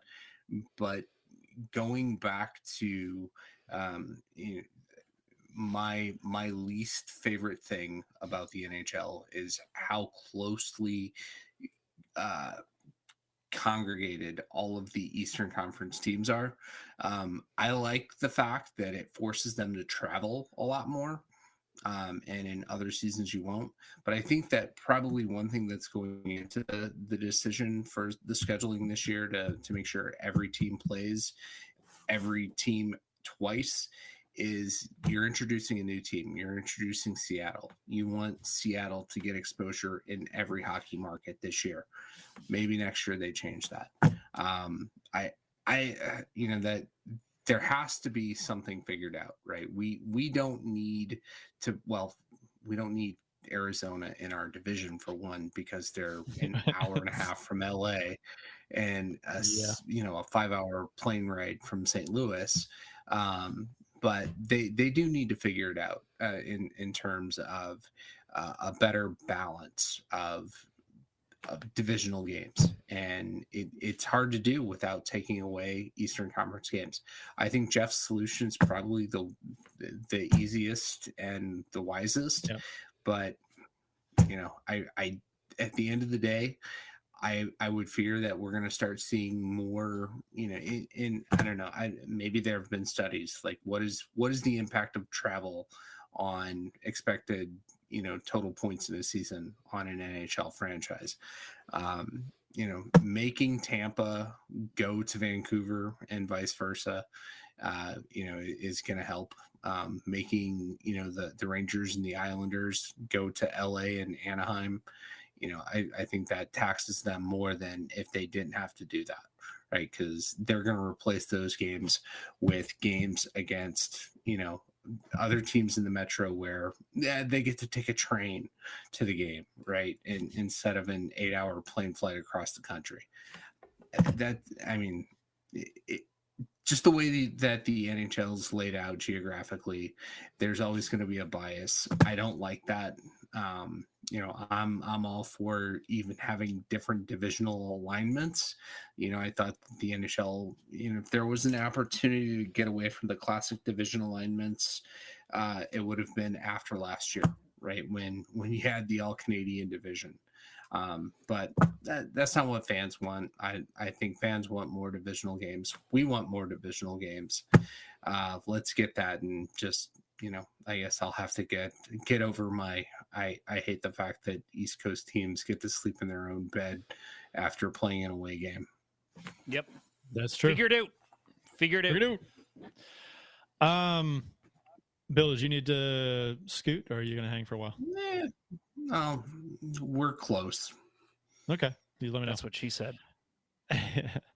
Uh, rapid fire tidbits from around the NHL. We got the uh, the Hurricanes went uh, are now eight and zero. Uh, wins versus the Islanders, the Predators, Canadiens, Blue Jackets, Maple Leafs, Bruins, Blackhawks, and Coyotes. Uh, when they beat the Arizona to go eight nothing, I thought this was interesting. They tweeted out, um, that should say eight no, the eight no Carolina Hurricanes, the best team in the NHL. And I'm like, they're second in the NHL to Florida So that was kind of a yeah. weird thing to me. They were they were a point behind Florida. Um, not not the best in the NHL point wise. I mean, standings wise, they're not. Um, plus, honestly, their strength of schedule has not been very good.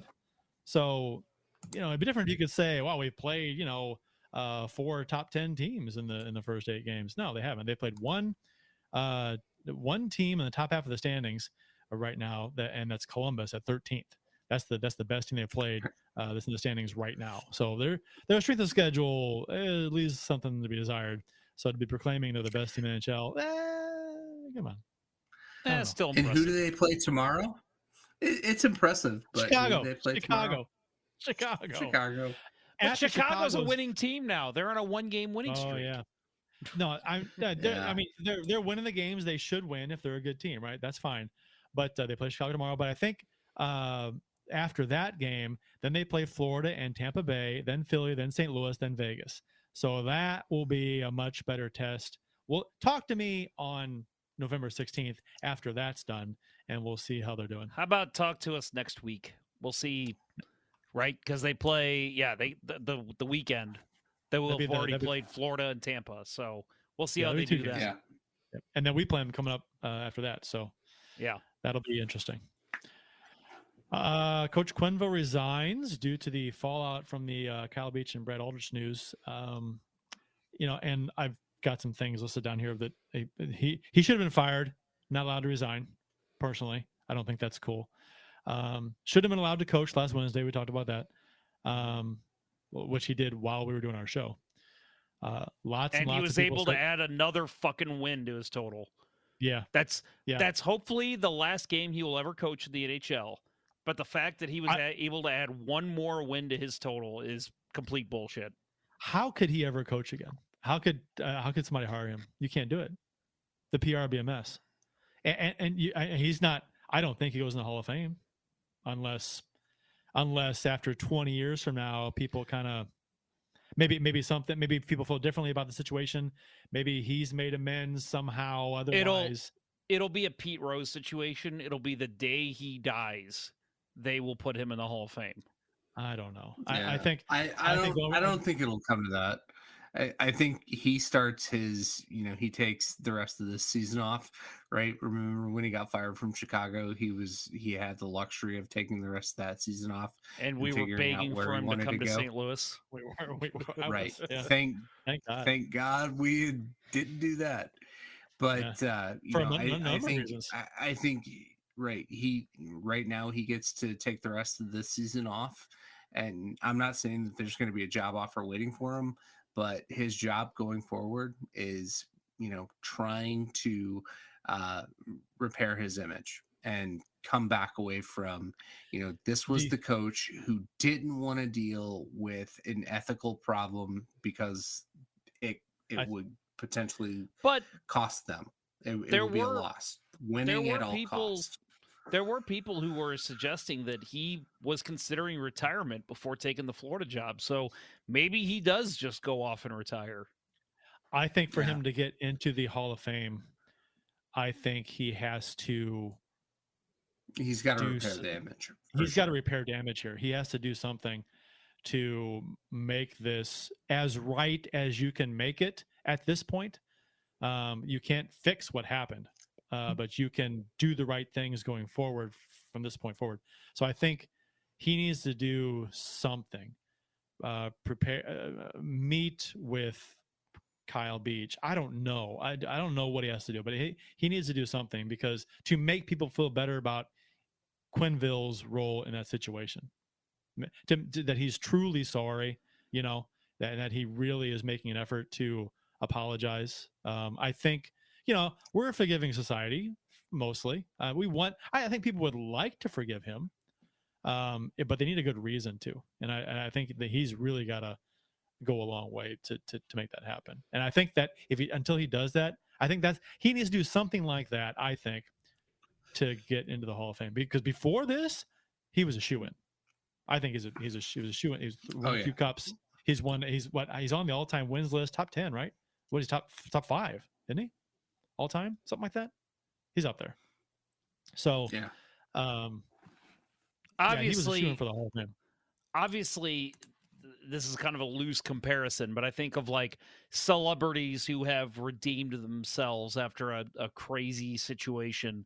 Uh, Charlie Sheen comes to mind. I know he's kind of a crazy figure, but you know he he found ways to put himself back out in social media and make him a relevant name again after his whole blow up with two and a half men. Now I know again, very That's a- loose yeah. comparison, but yeah, I'm saying he found ways to make it happen. It has happened before and it can happen again.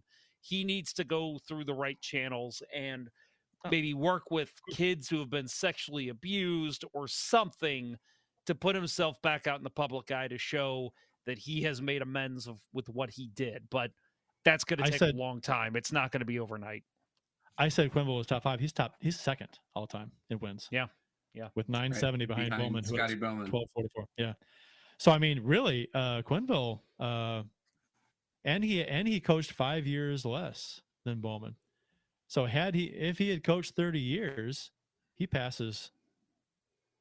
He could pass Bowman. I mean, he could Mhm. have had been the all time wins leader. So, how old is Quenneville? He is. uh He is uh 63. So he's he's up there. I don't know if he'd coach five more years, probably not. But still. Um I think the fallout due to the uh, excellent reporting by Rick Westhead uh, has been substantial, but not near enough. Um, I think Kevin Cheveldayoff still having a job is kind of wrong. Um, Mhm. And the Blackhawks still having all the draft picks and only being fined $2 million is wrong. So, Agree. Yeah. uh, Ev- everything, right? Everything. The NHL's response to this, um, you know, has just everything has seemed to to smack of the old boys network, right? You know, trying Gary Bettman's going to go down and and have a conversation with Quenneville and make a decision when everybody knows the right decision is Joel Quenneville shouldn't have coached that last game. Um, and then he's going to go and have the conversation with Kevin Cheveldayoff. And the result of that is, oh, he was the least senior person in there, but you know, and, and so we're not going to hold him responsible. He he expected his superiors to handle it. You know, it, kind of the same bullshit that Stan Bowman tried to get away with. Yeah. Um, you know, but you know, uh, and nothing was just- said for it- 10 it- years. 10 fucking years. Right. Nobody said anything. They all knew nothing would happen with it. They all knew that. In 10 years, they said nothing. They're all, they're all, No one. Hey, hey, remember that meeting we had about that serious thing that happened? Whatever happened with that? Oh, nothing. Don't you think something should happen with that? Shouldn't we do something, Shouldn't we? I mean, maybe. guys? Seriously, like so, nothing. Nothing happened. It's been Yeah, ten that, years. that conversation was never had. In ten years, they never even thought about it, huh? Never even thought about Yeah. it. Never thought they should have. Come on. Yeah. How many conversations happened where it was? God, can you imagine if that ever came out? Yeah. Uh, Yeah, and then uh, I mean, I we talked about it last week that that Quenneville, you know, uh, uh, Kurt, you said uh, there wasn't just one decision from Quenneville; it was every time he thought about it, not to say anything to anyone. That, that's a decision. it's it's right. it's the exact same thing here. It's every time he took a new position, whether it's Chival Day off, Quenneville, or whoever, you know that in the back of their mind they're going, "Ooh, I really hope this never comes out," because uh, look what happened See, that it did. And that's the that's the thing too with this is that uh, you're think if, if you're thinking gosh i hope it never comes out and all you have to do is come forward with it and i mean fairly early on right come forward with it and you're you're good. You're clean. I, I don't know I, I you're doing the right thing.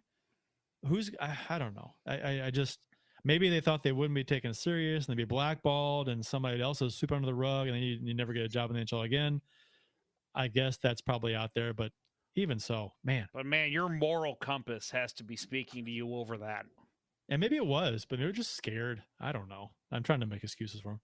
Uh, Bettman in the NHL tried to ignore Westhead's questions during the uh, press conference, uh, Bettman's press conference the other day. Uh, 45 minutes before they called on him to allow him. Did you hear about this, Jeff? Before they they allowed him to ask a question, and that was only because other Yeah. reporters started to ask why. Why haven't you called Right. on Westhead?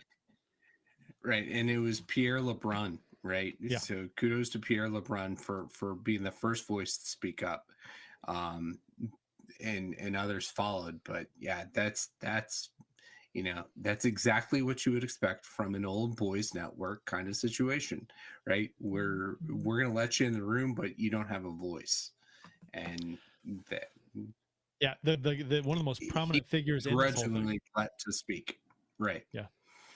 So here was Rick Westhead's question that he finally got to ask.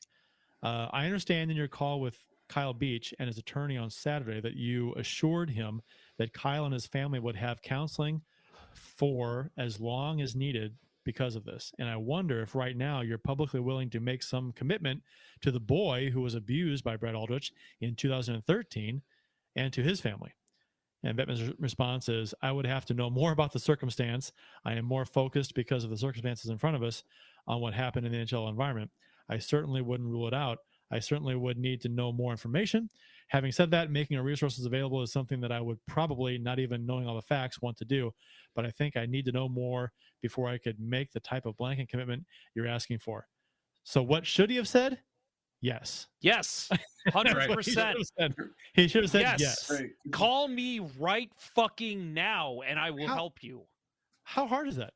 How hard is it for for a league of a billion dollar operation, uh, multi billion dollar corporation to say yes, we will help this this individual Right. and their family? Here is How my hard is that? personal number. Please pass it on to this child. Right. They just And- got and two I million think dollars. that- They just got two million dollars from Chicago. They could give that to the to the family. Right. I right and, and yeah i mean that i i think that was that that was you know one of the key moments in to everybody shifting into um you know the the thought that you know maybe now it's time for for Bettman and and Daly and even Donald Fehr to go. I mean, uh, I I don't I I definitely don't like the idea that Donald Fehr knew about this and didn't tell anybody. He allowed himself to live on an island for ten fucking years. You know, he represents the players. I think it's he represents right. the players. And granted, the NHL has a history of bad representation for the players. I Uh, know, hello, but he Alan still he represents the players, Right. and he didn't didn't Right. represent the player. Right. It's, it's uh, literally his job. Ah, Man, I, I want to make a crazy claim. Now, I will say that I've seen I've seen people say uh, this blanket state blanket statement of, well, if a female was working with the 2010 Blackhawks, this gets out, this doesn't happen, blah blah blah. I think that's a little much to say. You don't know with how deep this went. A, a if a female, female would have exec was in the meeting and it would, Yeah. she would make yeah, sure. Okay. that she would have, which I just don't think you can make that claim. I think that a female could have made the same mistake in saying, "Well, I think um, what what's his name, Mc- MacIsaac, uh, uh, Yeah. McDonough, what was that guy's name? The guy that was supposed to make the, Yeah. the decision on what to do." Um, um, I, I'm drawing a blank I on think his there name, was but- a MacIsaac and a McDonough. it was McDonough. Was was it McDonough? McDonough? Was McDonough? Yeah, so I think that they would have made the same mistake. But I will say, and this is completely, you know, kind of spitballing off what what Bill just said. Um, imagine if they did, if they want to make a statement and they fired Gary Bettman, and then and maybe even just as an interim basis, hire someone like Dani Rylan, who's the founder of the uh, NWHL, or a Kendall Coyne Schofield put a female in charge. You want to talk about shaking up the NHL old boys club? That would do it right there. Well, the the uh, owners would have to approve that kind of a thing. I know, So that I'm is- just saying, that is the that- good old boys club. So the good that old boys were to club would have to hire somebody to shake their own club up. Yes, That'd be interesting. I know, but I'm Uh, just saying, man. I would love to see something like that. It's never going to happen. I agree with But you. I would and love I it. think, I think that, um, and generally speaking, uh, I think uh, more women uh, need to be quote unquote in power in the world. I think uh, the I think the world will be a better place. Yeah. I think things will be run a little more uh, efficiently um, if you've got some uh, more of a balance there with the with you know men's of head of state in some areas and women in others. I think you you you achieve a, a more of a nice balance. I think, uh, and most of our listeners, according to analytics, are men. So sorry guys, but I think that's true. Um, Yeah, it is. so I, I and, and not in every case, but I think I think oftentimes I think that would be the case. So And I'm not just saying, like I, I just mentioned Kendall Coyne Schofield. I have no idea outside of hockey what her uh, what her resume says. I'm just throwing a name out there. I'm not saying you just put a woman in charge because she's a woman, but I would love to see a woman considered for some of these top end roles in the NHL because we need a shakeup. Uh, and not- just women, but younger men, men maybe who recently have graduated from you know Ivy League schools that know how to run businesses or whatever. Like, let's get rid of these old boys as quickly as we possibly fucking can and, and bring in a new regime. let's let's do that in Congress too, and uh, Ah, with the president and the president. Let's do let's do let's let's like I mean, you know there there uh, there are some nice. Uh, I'm tired of the of the uh, like like uh, hey Jeff, you're governor. Yeah, the guy who uh, has accused the Post Dispatch um, uh, journalist of hacking a government website when he all he was doing was looking at the source code through a browser. He doesn't know what the fuck he's talking about. He's he has no he he's he's admitted he's admitted in public that he doesn't know much about technology. You know what's funny is that he's accusing he he's calling him a hacker. he says that, and it's really funny because basically, if he's a hacker, I hack every goddamn day of my life because that is a lot I- of what I do. I, every web developer ha- hacks then. Everybody, anybody who or or it's it's an option within the browser, uh, uh, in the menu, view source code. And you Google can should be jailed. I think it's F12, right? It's, Yeah. it's, Is that the shortcut? yeah, It- it's, it's- the shortcut. It's he goes. Why is he even looking at the source code? Because that's what web developers do. Now he, I mean, it doesn't. It doesn't even matter his intentions. There's there's nothing illegal about looking at source code. Nothing. If you if you can if you can de- if you can uh, find out information in a source code like like social security numbers, um, he's not breaking the law. I mean, he might break the law to use them, but he's not breaking the law to actually look at social numbers if they're in source code. That, Yep. That's that's not breaking the law at all. He's the it's it, that's a that's an error with the web developer who created that site that allowed that info to get out there. It's, it's Fun no different than, than blasting the, the your social numbers on a bank marquee as you're driving by down the street and seeing them. That's the same thing. Fun fact if you know of websites that I have built and set up for people, uh, go check, take a look at their source code because you might see some fun hidden messages in there. I used to do that. That's I I still do that. I love it. I did that. I did it's that nothing Go Blues. bad. It's just it makes I I love to wait and see how long it takes before somebody's like, "Hey, uh, did you know this is in your source code?" I had a I had a contest on uh, Let's Go Blues.com a while back um, to see who could find a hidden message in the source code, and they, they had to tell me what it was. So Nice. and it was and it was a uh, it was a CMS code, so it was all it was a jumbled mess of other junk in there too, so it was hard to find. But Right. yeah. Anyway, the old old. I mean, I like old people. Old people can be cool, but when it's all old people running shit, mm, that's, yeah, I that- mean, I like old people too. Look, I I I join two of them on a podcast every week. if your country is being run by old people, you're gonna have a bad time. Sorry, boys. Bill, I love you. Hey, You're young at heart. Yeah. Get off my lawn.